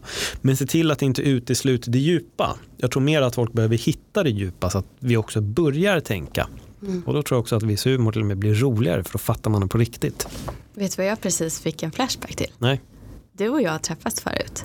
Har vi det? Jag, jag bara, men gud, det är bara så här kommer minnesbild. Det var faktiskt på ett av dina gig. Eh, vi hade en gemensam kompis som hette Sara. På underbara bar. Sara Grann eller? Ja. Aha. Och jag bara, nej men okay. gud, jag bara fick så här en bild nu när du pratade så ja, bara som en flashback. Och jag bara vänta, vi satt i ett rum innanför och vi pratade, ingen aning om vad vi pratade om. Nej. Och då blev jag så här, undrar om vi pratade om så här ytligheter. Förmodligen. Som man gör när man inte har träffats förut. Men jag bara, just det. blev så himla nyfiken just när den här minnesbilden bara pop. Ja men kul, men det stämmer. Det med Sara Grann, ja, ja absolut. Nu har inte, men hon har flyttat utomlands va? Ja. Eller var utomlands en period i alla fall. Ja, jag, jag. tror att hon är tillbaka. Mm. Nej, jag gillar henne skitmycket. Vi hade faktiskt kontakt under en period. Och mycket för att hon var ju hela tiden på standup. Det var ju så jag lärde känna henne. Um, men uh, nej, vad fan grymt. Träffar henne fortfarande. Nu kommer vi in på något helt annat. Okej, tråkigt. Sara om du hör det här, vi saknar dig. Det, nej men ja, jo men där har jag uppträtt väldigt mycket. Mafia Comedy. Där körde jag väldigt, väldigt mycket. Jag gjorde mycket konferenciers-gig där.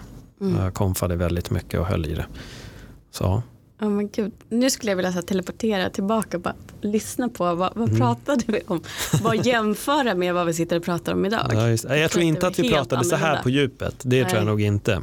Nej, nej, nej, det tror inte jag heller. Det var bara just att vi var förmodligen ganska annorlunda som människor Absolut. på den tiden. Jag har gjort en otrolig resa sedan dess. Så har ju så mycket förändrats i, i mitt liv och tankesätt jag har. Det så, jag är nyklippt för er som inte ser det, men min frisör hon har klippt mig nu i att, alltså det är väldigt många år. Och hon och jag har haft lite så här parallellt gjort våra livsresor på ett sätt.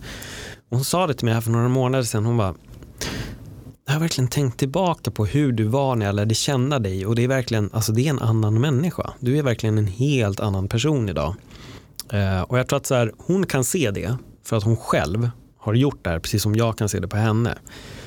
Och det är verkligen, när hon sa det så kände jag att det stämmer. Jag är medveten om det själv men att höra någon annan också så se det och bekräfta det blir så här, men kul på något sätt att folk ändå har märkt det. Mm. Hur man har förändrats som människa. Jag tror att det är så viktigt att inte stagnera, att bara fastna, vilket många gör. Många har nått sitt yrke, jättenöjda, träffat en flickvän och fått barn och så bara ja, och kul med pension när den kommer om 30 år och bara går och väntar. För mig är det så viktigt att hela tiden fortsätta den här processen att utvecklas som människa. Jag är inte klar någonstans. Jag känner att jag vet egentligen ingenting om livet. Jag vet bara lite och jag bollar de idéerna fritt ut i luften och så får folk lyssna på dem.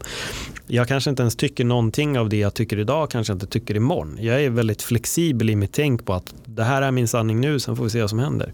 Men jag tror att det är viktigt att hela tiden så bara vara på den här resan och den är konstant. Alltså, man blir aldrig klar. Livet är för komplext för att en dag vakna upp och bara, jag är färdig.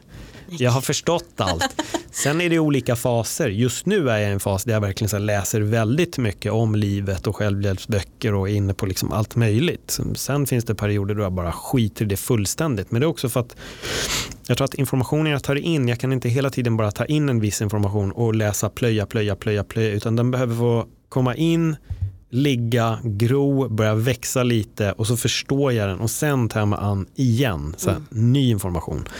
Lite så. som eh, viloperioden när man tränar, att man Exakt. behöver liksom för att mm. växa så behöver man göra samma sak för att växa mentalt. Verkligen, verkligen. Och jag tycker att det är skitviktigt att jag har den här grejen med att jag vill lära mig en ny grej varje år. Jag vet inte om du har hängt med i det. Jag vet inte, du kanske inte har följt med. Är det trumman eller? ja, trumman är årets, trumman är årets grej. Uh, förra året hade jag att jag lärde mig Go, året innan det, eller det var egentligen Go och aktier blev under samma år. Att jag ville lära mig aktier och så lärde jag mig Go. Jag har lärt mig Rubiks kub, stå på händer, gick in i yoga, meditation jag brukar ta mig an en sak per år. Liksom. Förut så har det varit till exempel, jag insåg bara helt plötsligt att ett år hade jag gjort eh, Eh, vad var? Nu kanske jag säger fel på åren, men e- jag insåg att ett år hade jag satt upp en stand-up show. Jag hyrde Boulevardteatern, jag sålde ut den efter mina tre år som komiker. Året efter så hade jag gjort en julkalender med, med mitt team och sen året efter det hade jag startat en humorsajt. Och jag såg bara det här mönstret i mig själv att så, oj, jag inser plötsligt här att varje år har jag tagit mig an en väldigt stor uppgift och, och, och, och åstadkommit någonting. Och sen, det här kan jag implementera på fler sätt. Så jag kan göra också bara fysiska saker. Som jag, jag insåg också att det var vissa fysiska saker som jag hade bara dedikerat mig åt i ett helt år. Sen hade jag gått över till nästa och nästa och nästa. Eh, och så nu har jag bara fortsatt. Nu har det blivit en grej som jag har gått ut med att i år är det det här. Nu påbörjar jag den här resan. Jag ska lära mig det här. Och det är lite för att jag vill dels hela tiden hålla lärandet igång. Och jag vill konstant bevisa för mig själv att jag kan lära mig nya saker. För att jag tror verkligen att de minsta åstadkommanden vi gör, de är ett stort bevis på att vi kan åstadkomma så otroligt mycket mer. Så att bara att jag lärde mig att stå på händer och att jag sen lärde mig att stå på händer på en pilatesboll var så här, okej okay, shit, fast om jag kan det här, vad fan kan jag mer lära mig? Då kommer jag kunna göra så mycket mer med min kropp. Som när jag lärde mig Wim Hof-metoden och jag började bada isbad och först flög jag ur den där isvaken. Sen slutade det med att jag är nere i nio minuter och löser en fem gånger fem Rubiks kub samtidigt. Och då var jag så här, men vad fan om jag kan göra det här, vad kan jag mer göra? Då blir det bara, det har blivit en sån spänning att se, så här, vad kan jag egentligen? Och det här du som har hört min podd, jag gick ut i skolan med otroligt dåliga betyg. Jag är väldigt kass självkänsla i liksom min förmåga att ta till mig kunskap.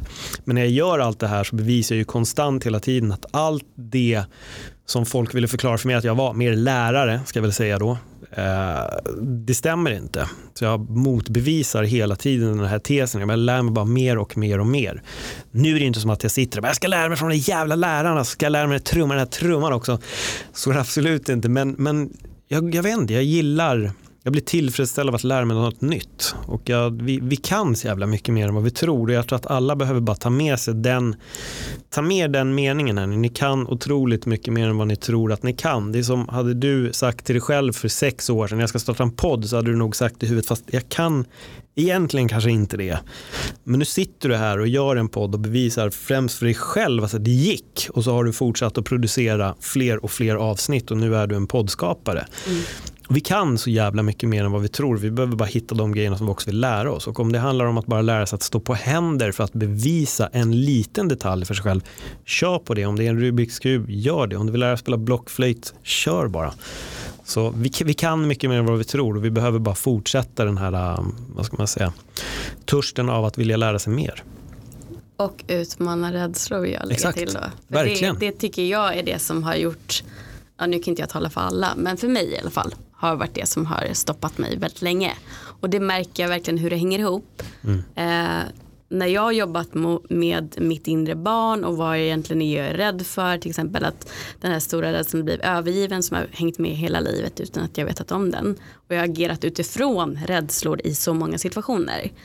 Nu när jag har börjat se den rädslan i vitögat och verkligen förstå var den kommer ifrån, att den ofta kommer från mig som mycket yngre, den är inte relevant idag, alltså kan jag trösta mitt inre barn så här, vet du vad, du behöver inte skydda mig från det här längre, jag klarar det här nu. Mm.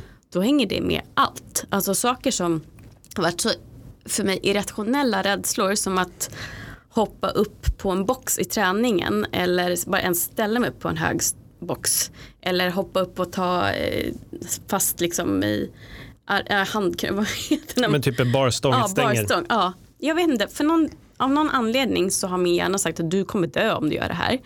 Och det, det har varit så frustrerande för jag bara, det här är inte rationellt. Mm. Men helt plötsligt så gör jag de här grejerna samtidigt som att det är kanske samma vecka som jag har övervunnit någon annan rädsla i terapin eller att jag bara har läst mig till det. då börjar jag fatta att det här hänger ihop. Mm. Det tycker jag är skitintressant. Det är det. Vi, har, vi har skapat våra sanningar, Mm. våra rädslor. Och det är det här som är jag läser en bok som heter Mastery of Self av Don Miguel Ruiz Jr som är helt fantastisk och han går verkligen in på allt det här med den här tämningen vi får från barndomen med hur folk förklarar för oss om det är inom familjen eller om det är folk runt omkring oss som förklarar för oss vad vi kan, hur vi är och vad vi måste göra. Och det här präglar oss över hela livet. Det, det ligger kvar där. De här rädslorna finns och de här sanningarna de är hela tiden där. Eh, och vi måste bli fria dem och det är precis det du har blivit. Du har insett att du behöver inte vara rädd för att hoppa upp på det där stänget. Det går, du, det kommer inte hända något om du hoppar upp i den här, på den här boxen. Jag, vet, jag, jag var på Nynäs havsbad här för mig att det var. Eh, jag sitter i bastun och jag pratar med ett par, en kille och en tjej och jag hade, de, de, de ville gå ner och simma i isen. Eller i alla fall gå ner i isen. Och då sa jag, jaha vad kul, jag, bara, jag håller på med Wim Hof Method, jag har varit nere redan tio gånger. Så jag gick bara fram och tillbaka, för de märkte att jag började gå fram och tillbaka. Så vad gör du? Jag bara, nej men jag går ner och simmar och så går jag upp och så går jag ner igen. Och gud, jag skulle gärna vilja göra det där.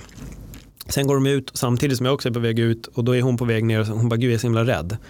Så säger jag, men vad är det värsta som kan hända är att du går i och det är kallt. Och då börjar killen skratta. Han bara, "Ja, bara kallt va? Jag bara, ja. Jag, alltså det är inget mer, då kan du ju gå upp. Hon bara, ja. Och då gick hon ju ner. Och så var hon där och sen gick hon upp. Hon bara, gud, fan jag klarade det. Jag bara, men grymt. Jag bara, du ser, det var inte mer än att det var kallt. Men jag tror att man sätter den här, precis som du, den här rädslan. Det är kallt och så förmodligen dör jag. Istället för att när det är kallt så går du upp och så kommer du frysa på vägen dit och så imorgon kommer du gå till jobbet ändå. Det kommer inte hända något egentligen jättemärkvärdigt. I värsta fall ramlar vi och så ställer vi oss upp.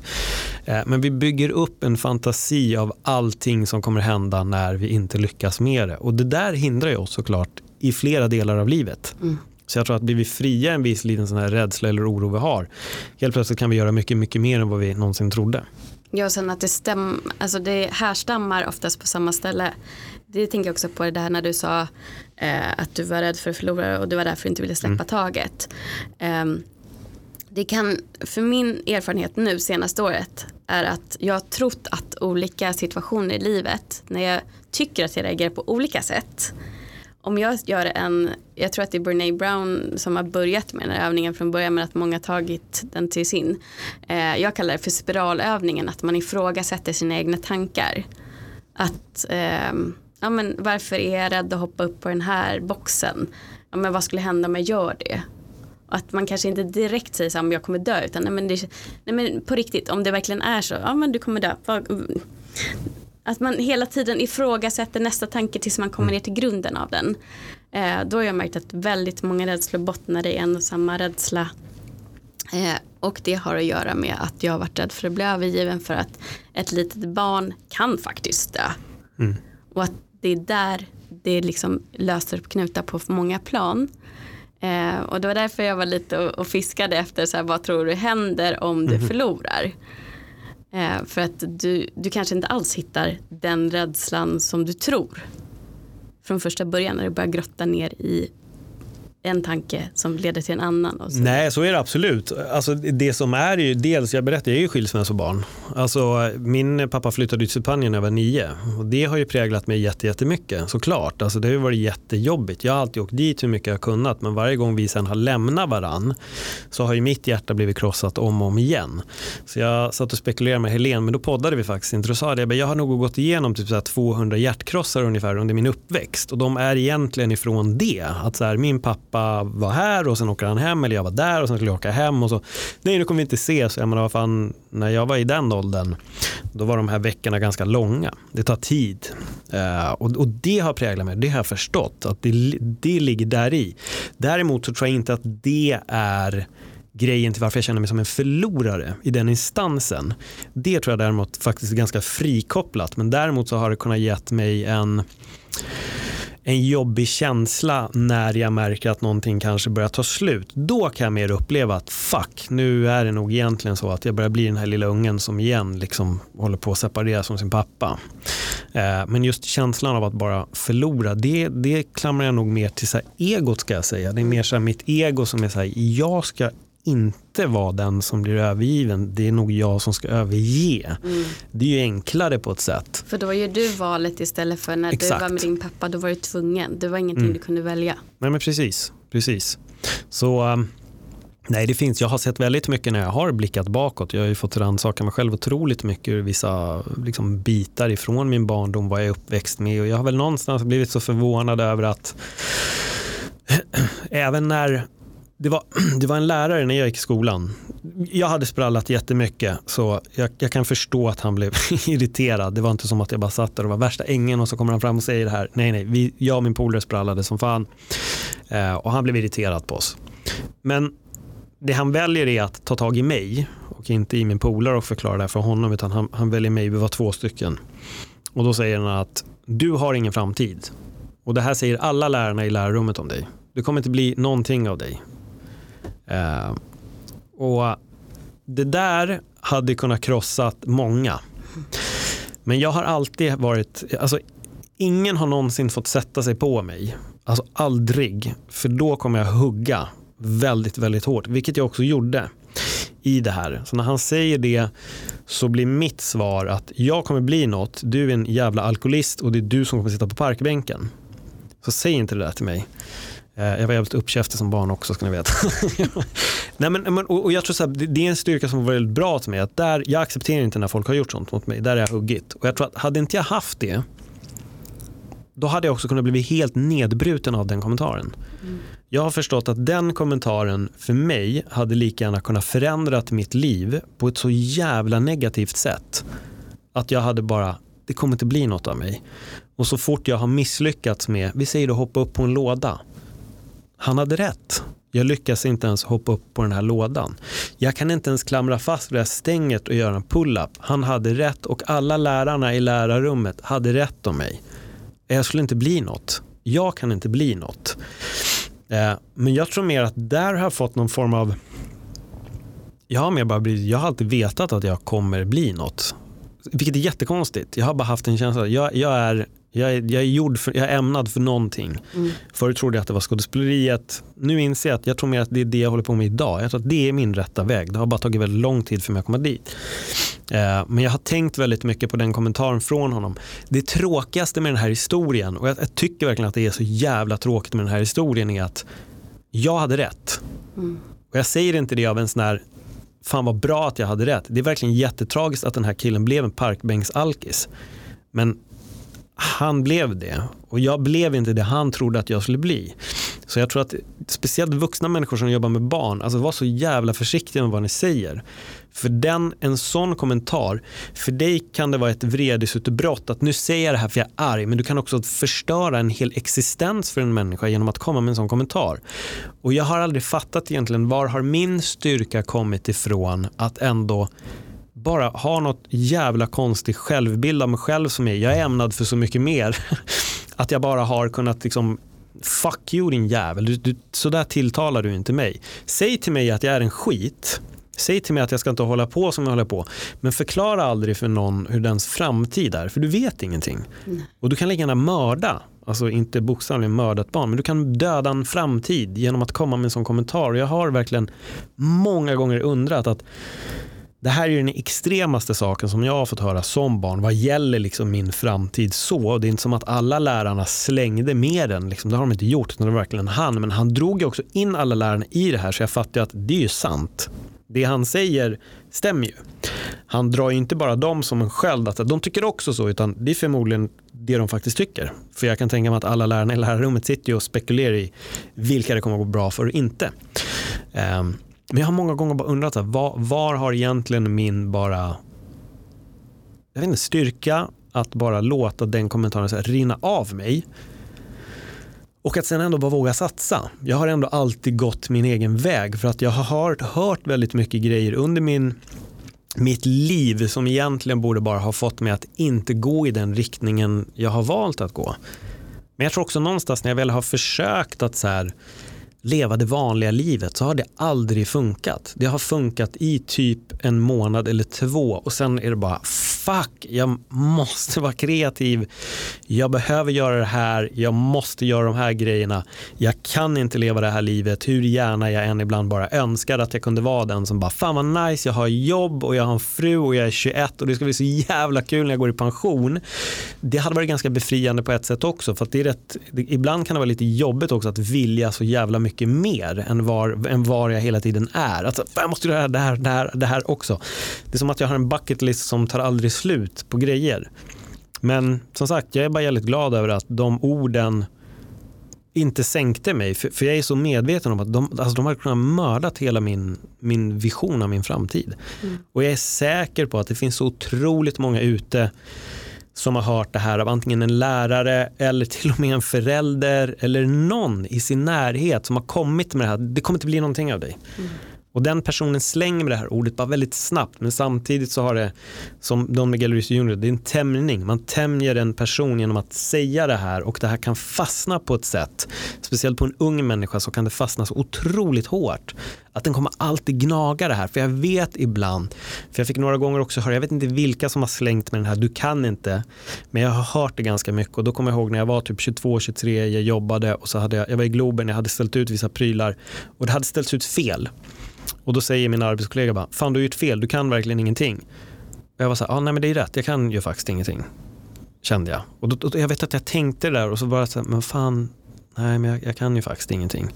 Och jag vet inte varför. Men sen så började jag ju några år, alltså typ något år senare börja läsa skitmycket, jag började ta tag i mina teaterstudier. Helt plötsligt jag, fan kan jag ju för fan exakt allt. Och det är därför jag tror att jag gör det här, eller det är därför jag också vill lära mig en ny sak varje år. För att jag har insett att jag är inte någonting av det folk har trott om mig. Och när han säger till mig, jag fattar ju att min kollega när han säger du kan in, ingenting, han menade det ju inte liksom ur ett negativt sätt på det sättet. Det var verkligen bara, fan du har gjort fel, du kan ingenting och så garvade han.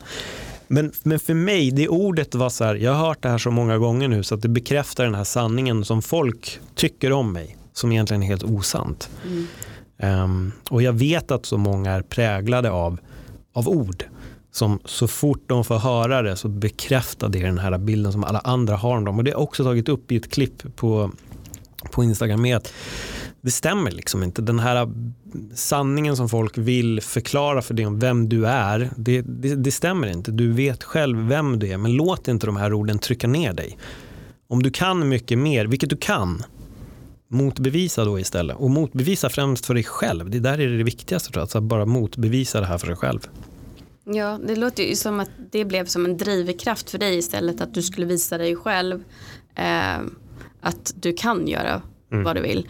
Och jag får en bild av att du är väldigt modig, du eh, ja, men isvak och alla sådana här saker. Det är ingenting som vem som helst kanske bara gör. Utan man låter sig stoppas av rädslor, hur rationella eller irrationella de än må vara. Men då tänker jag så här, vad tycker du är riktigt sårbart och läskigt?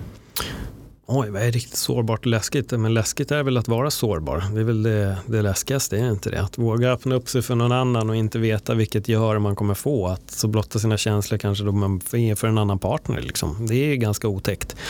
Utöver det, så, alltså, jag har nog inget direkt som jag tycker är så läskigt på det sättet tror jag nog inte. Det kanske var ett jättetråkigt svar där, men jag, men jag, men jag Nej, har nog inget som är jag, jag, jag, tror nog att det, de gångerna som jag känner mig utmanad, det är väl såklart om man går in i en relation och man inte vet vad man har varann. Det, det är läskigt. Den ovissheten tycker jag är läskig. Att inte veta att så här, alltså, gillar den här personen mig alltså, på den nivån. Jag fattar ju att personen tycker om mig för att vi är där vi är, men är vi på samma nivå? Mm. Det kan jag tycka är otäckt. Alltså, jag tror jag tog upp det med Helene också. Det är, det är ganska stressfyllt för mig. Sen att sitta och kommentera med Mal, gå ut och köra stand-up inför 40 miljoner personer, alltså det är skit. Jag fullständigt i det bara så här, okej, okay, yeah, let's go. Alltså, jag bryr mig inte, medan där skulle nog folk skita ner sig, medan vissa är istället hur redo som helst att bara kasta sig med huvudet före in i en relation. Jag är nog mer så här, oh, jag är jätteförsiktig om jag ska gå in i relationer. så, så, oh, fan, det här är lite shit, för är hon verkligen, alltså alltså, alltså älskar hon, alltså vänta, alltså, mm. ah, där kan jag bli mer, men det kanske också är det högkänsliga, där kan min, min analytiska sida verkligen kicka igång rätt ordentligt och, och där kan jag nog bli, ja men det kan tycka att det är läskigt. Ja. Ja. Jag, jag tror bara att de som lyssnar och kanske inte känner igen sig att våga göra saker som för dig blir väldigt självklara. Eh, behöver kanske höra att du är rädd för samma sak som de också. För jag, känner, jag, har, jag får också höra av många att jag är modig som poddar eh, eller jag är modig som åkte iväg och pluggade på andra sidan jorden. Medan för mig var det så här, men det här är inte ens läskigt så då tycker Nej. inte jag att det är modigt. Medan jag har samma rädsla där som att gå in i en relation. Det, är typ så här, eh, det skrämmer mig, vilket jag utmanar som jag, så mycket jag kan just nu. Men eh, därför så tycker jag också att det är viktigt att de som lyssnar på oss och tycker att vi är så modiga får höra att vi är också rädda och att vi är väldigt öppna med att vi är rädda för saker. Sen kanske vi lär oss av att vi utmanar oss i annat och tycker att det är ganska lätt att göra. Jag, har ganska, jag, jag kan slänga upp en lista Ja. med grejer som jag inte skulle göra. För att jag tycker att de är, liksom, jag tror bara att när man kommer in på så här rädsla och sånt, då, det blir lite en annan grej. Men jag åker till exempel inte berg och dalbanor. Eh, jag skulle aldrig sätta mig i fritt fall. Eh, där är jag skittråkig. Och det är nog lite för att jag mådde så illa som barn också. Så att jag, jag kan inte. Och nu är jag så här, äh, fy fan alltså, jag, det där gör jag inte. Alltså, så det finns folk som absolut kan sätta sig i de grejerna. Jag kommer inte göra det. Eh, jag är hysteriskt rädd att eh, någon eh, opererar på mig. Det, det är jag skitskraj för. Det kanske inte du har hört i min podd. Men när jag var liten så opererade jag mitt öra, mitt vänstra öra. Jag hade inte ett utåtstående öra utan mer som ett hundtipsöra.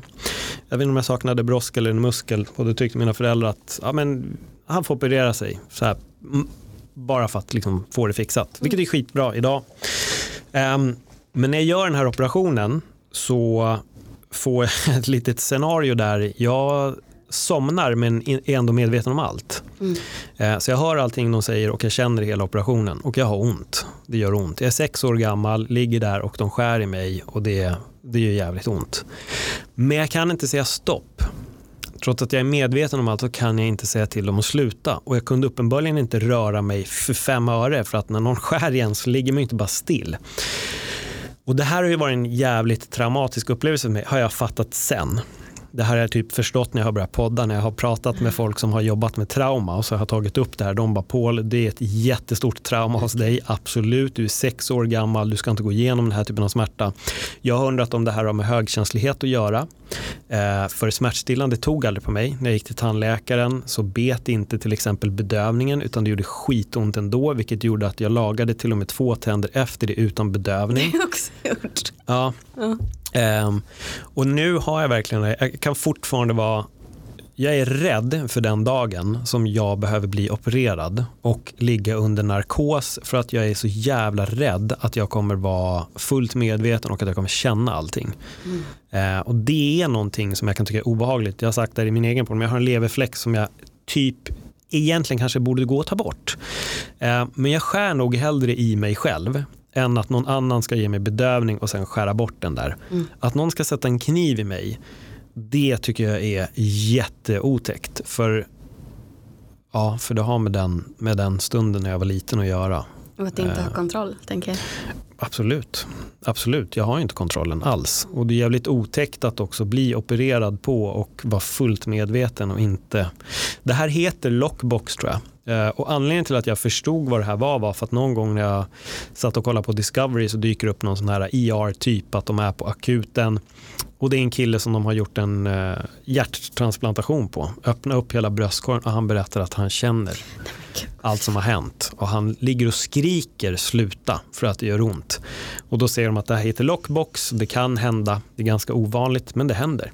Det är, liksom, det är någon, någon, någon liten procent, om det är 0, någonting där någonstans som råkar ut för det här. Eh, och då insåg jag att oh shit, det är exakt det jag råkade ut för. Och jag vet att jag har sagt till min mamma att jag kände allting. Och jag har frågat henne nu, hon bara jo men det stämmer. Du tog upp att du hörde när de pratade att du hade ont.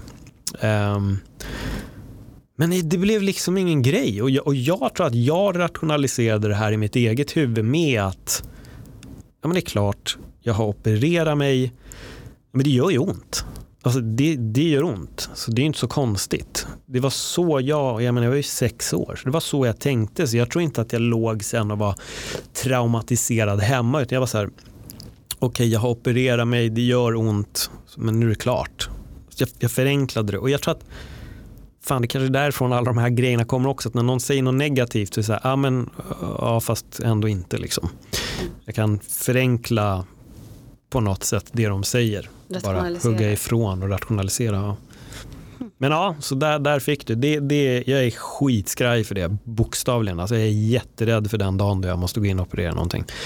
Jag kommer i princip kräva att de söver mig under narkos innan så att jag vet att jag inte upplever någonting. Det, det, det, kommer alltså vara ett krav. Så jag hoppas att jag inte måste göra en akut operation helt plötsligt om jag inte hinner. Nej men bokstav, det, jag är verkligen på riktigt, det, jag är skiträdd för det alltså.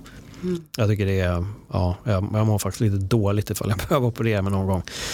Uh, så alltid när folk opererar sig så säger hur gick det? Det gick bra. Jag bara, oh, skönt, bra. Tur ja. för dig.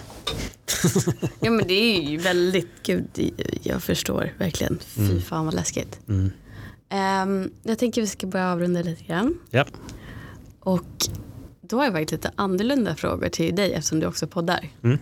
Eh, annars brukar jag säga så här, vad vill du att eh, lyssnarna ska ta, ta med sig från avsnittet? Men just eftersom du poddar så tänker jag, vad har du för drömgäst och varför i din podd? Jag får den där frågan lite titt som tätt. Jag skulle nog säga två. Jag skulle säga Wim Hof nummer ett. Dels för det här med isvaksbadandet. Han har ju varit en väldigt stor inspiration för mig att börja bada isvak och att jobba med andningsövningar vilket har lett mig till djup meditation och verkligen sånt hjälp i den här äh, andliga, spirituella resan.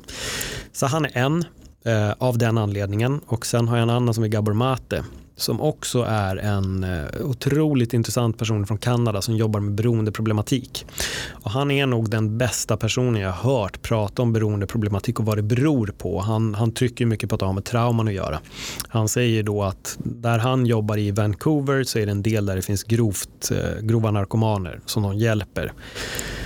Och nu vet jag inte procenten, men det är, det är i, princip, i nästan alla har råkat ut för ett sexuellt trauma som barn. I princip allihopa. Sen finns det traumatiska upplevelser som kan uppstå senare. Typ om du förlorar hela din familj så kan du såklart söka dig till alkohol eller tunga droger för att tysta. Men att just alla grova narkomaner, det finns ett trauma hos alla och de tar heroin eller annan drog för att det blir tyst. Det är den enda gången de får tyst i huvudet. Eh, och, och han får verkligen att se narkomaner ur ett verkligen mänskligt perspektiv. Sen har han väldigt bra åsikter om mycket annat också vad gäller uppfostran med just trauman är sånt som han går väldigt mycket in på. Han bryter ner beroendeproblematiken på ett väldigt bra sätt. Att egentligen en person som har shopping, eh, vad, vad, heter det, ett, ett shoppingberoende mm. eller spelar bort pengar. Det grundar sig i samma sak. Det är ett trauma. Det är någonting som har hänt som leder dig till det här. Flyktbeteendet. Ja, exakt. Och det finns också en anledning till varför vissa kan gå ut och kröka varenda helg eller vissa kan till och med gå ut och använda droger vissa helger. Men de blir inte narkomaner. Så att den där lilla stigmat, den här falska bilden av det måste nog försvinna. Sen säger jag inte att droger är bra, det är inte alls det, men, men man måste fatta varför vissa kan kröka varje helg och varför vissa är alkoholister. Det finns en anledning och det är traumat. Därför jag skulle vilja ha med honom i podden för att han, han är otroligt duktig på att formulera sig. Eh, sen har han väldigt intressanta åsikter också om uppfostran och med barn och hela den biten. Och han, jag tycker han tar upp en sån bra grej för det här är någonting som det kanske var vanligare förr men det finns säkert kvar idag också det här med att ja, barnet måste få gråta lite, den kan inte hela tiden få uppmärksamheten av sin förälder och då säger han när ditt barn gråter, om du inte finns där för den, hur kommer det prägla resten av dens liv? Mm. Och det är jättesjälvklart, fan ett barn är utsatt. Den behöver den vuxnes närhet. Det handlar inte om att lämna den för att den ska lära sig någonting. Och när han har dragit det, är liksom, det är så mycket som faller på plats med den här idiotin av saker som vi håller på med. Eh, så han är väldigt bra ur, ur både det och även det här uppfostransperspektivet tycker att han, han tar upp otroligt bra saker om felen vi gör. Intressant. Mm. Han får kolla upp. Ja, gud, det måste jag verkligen. Mm. Där, när kommer jag försvinna en helg och ingen kommer få tag på mig? Åh oh, gud, intressant. Ja, verkligen. Och tack så jättemycket för ett intressant samtal. Tack själv. Tack så mycket, kul att du ville ha med mig. Det är väl nummer ett. Alltså en poddmakare och få bli bjuden, det är alltid roligt. Jag sitter ju alltid på andra änden så det är kul att bara ta emot lite frågor och få spekulera. Om Ja. livet. Ja, nej, men du får komma tillbaka. Jag känner att vi hinner inte riktigt prata om allt. Men Nej, vi är ju bara två timmar in här Ja, nu. Precis.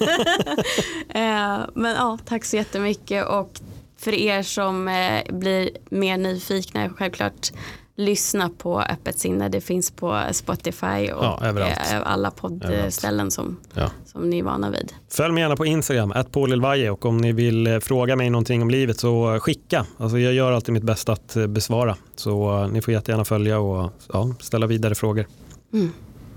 Verkligen, och gör det. De som kanske inte skriver till mig för att ni känner er obekväma med en kvinnosyn eller tvärtom att ni vill ha en kvinnlig syn, ni kan ju skriva till mig på Bakom fasaden-podden och vice versa, tänker jag. Mm. Ja, vad kul.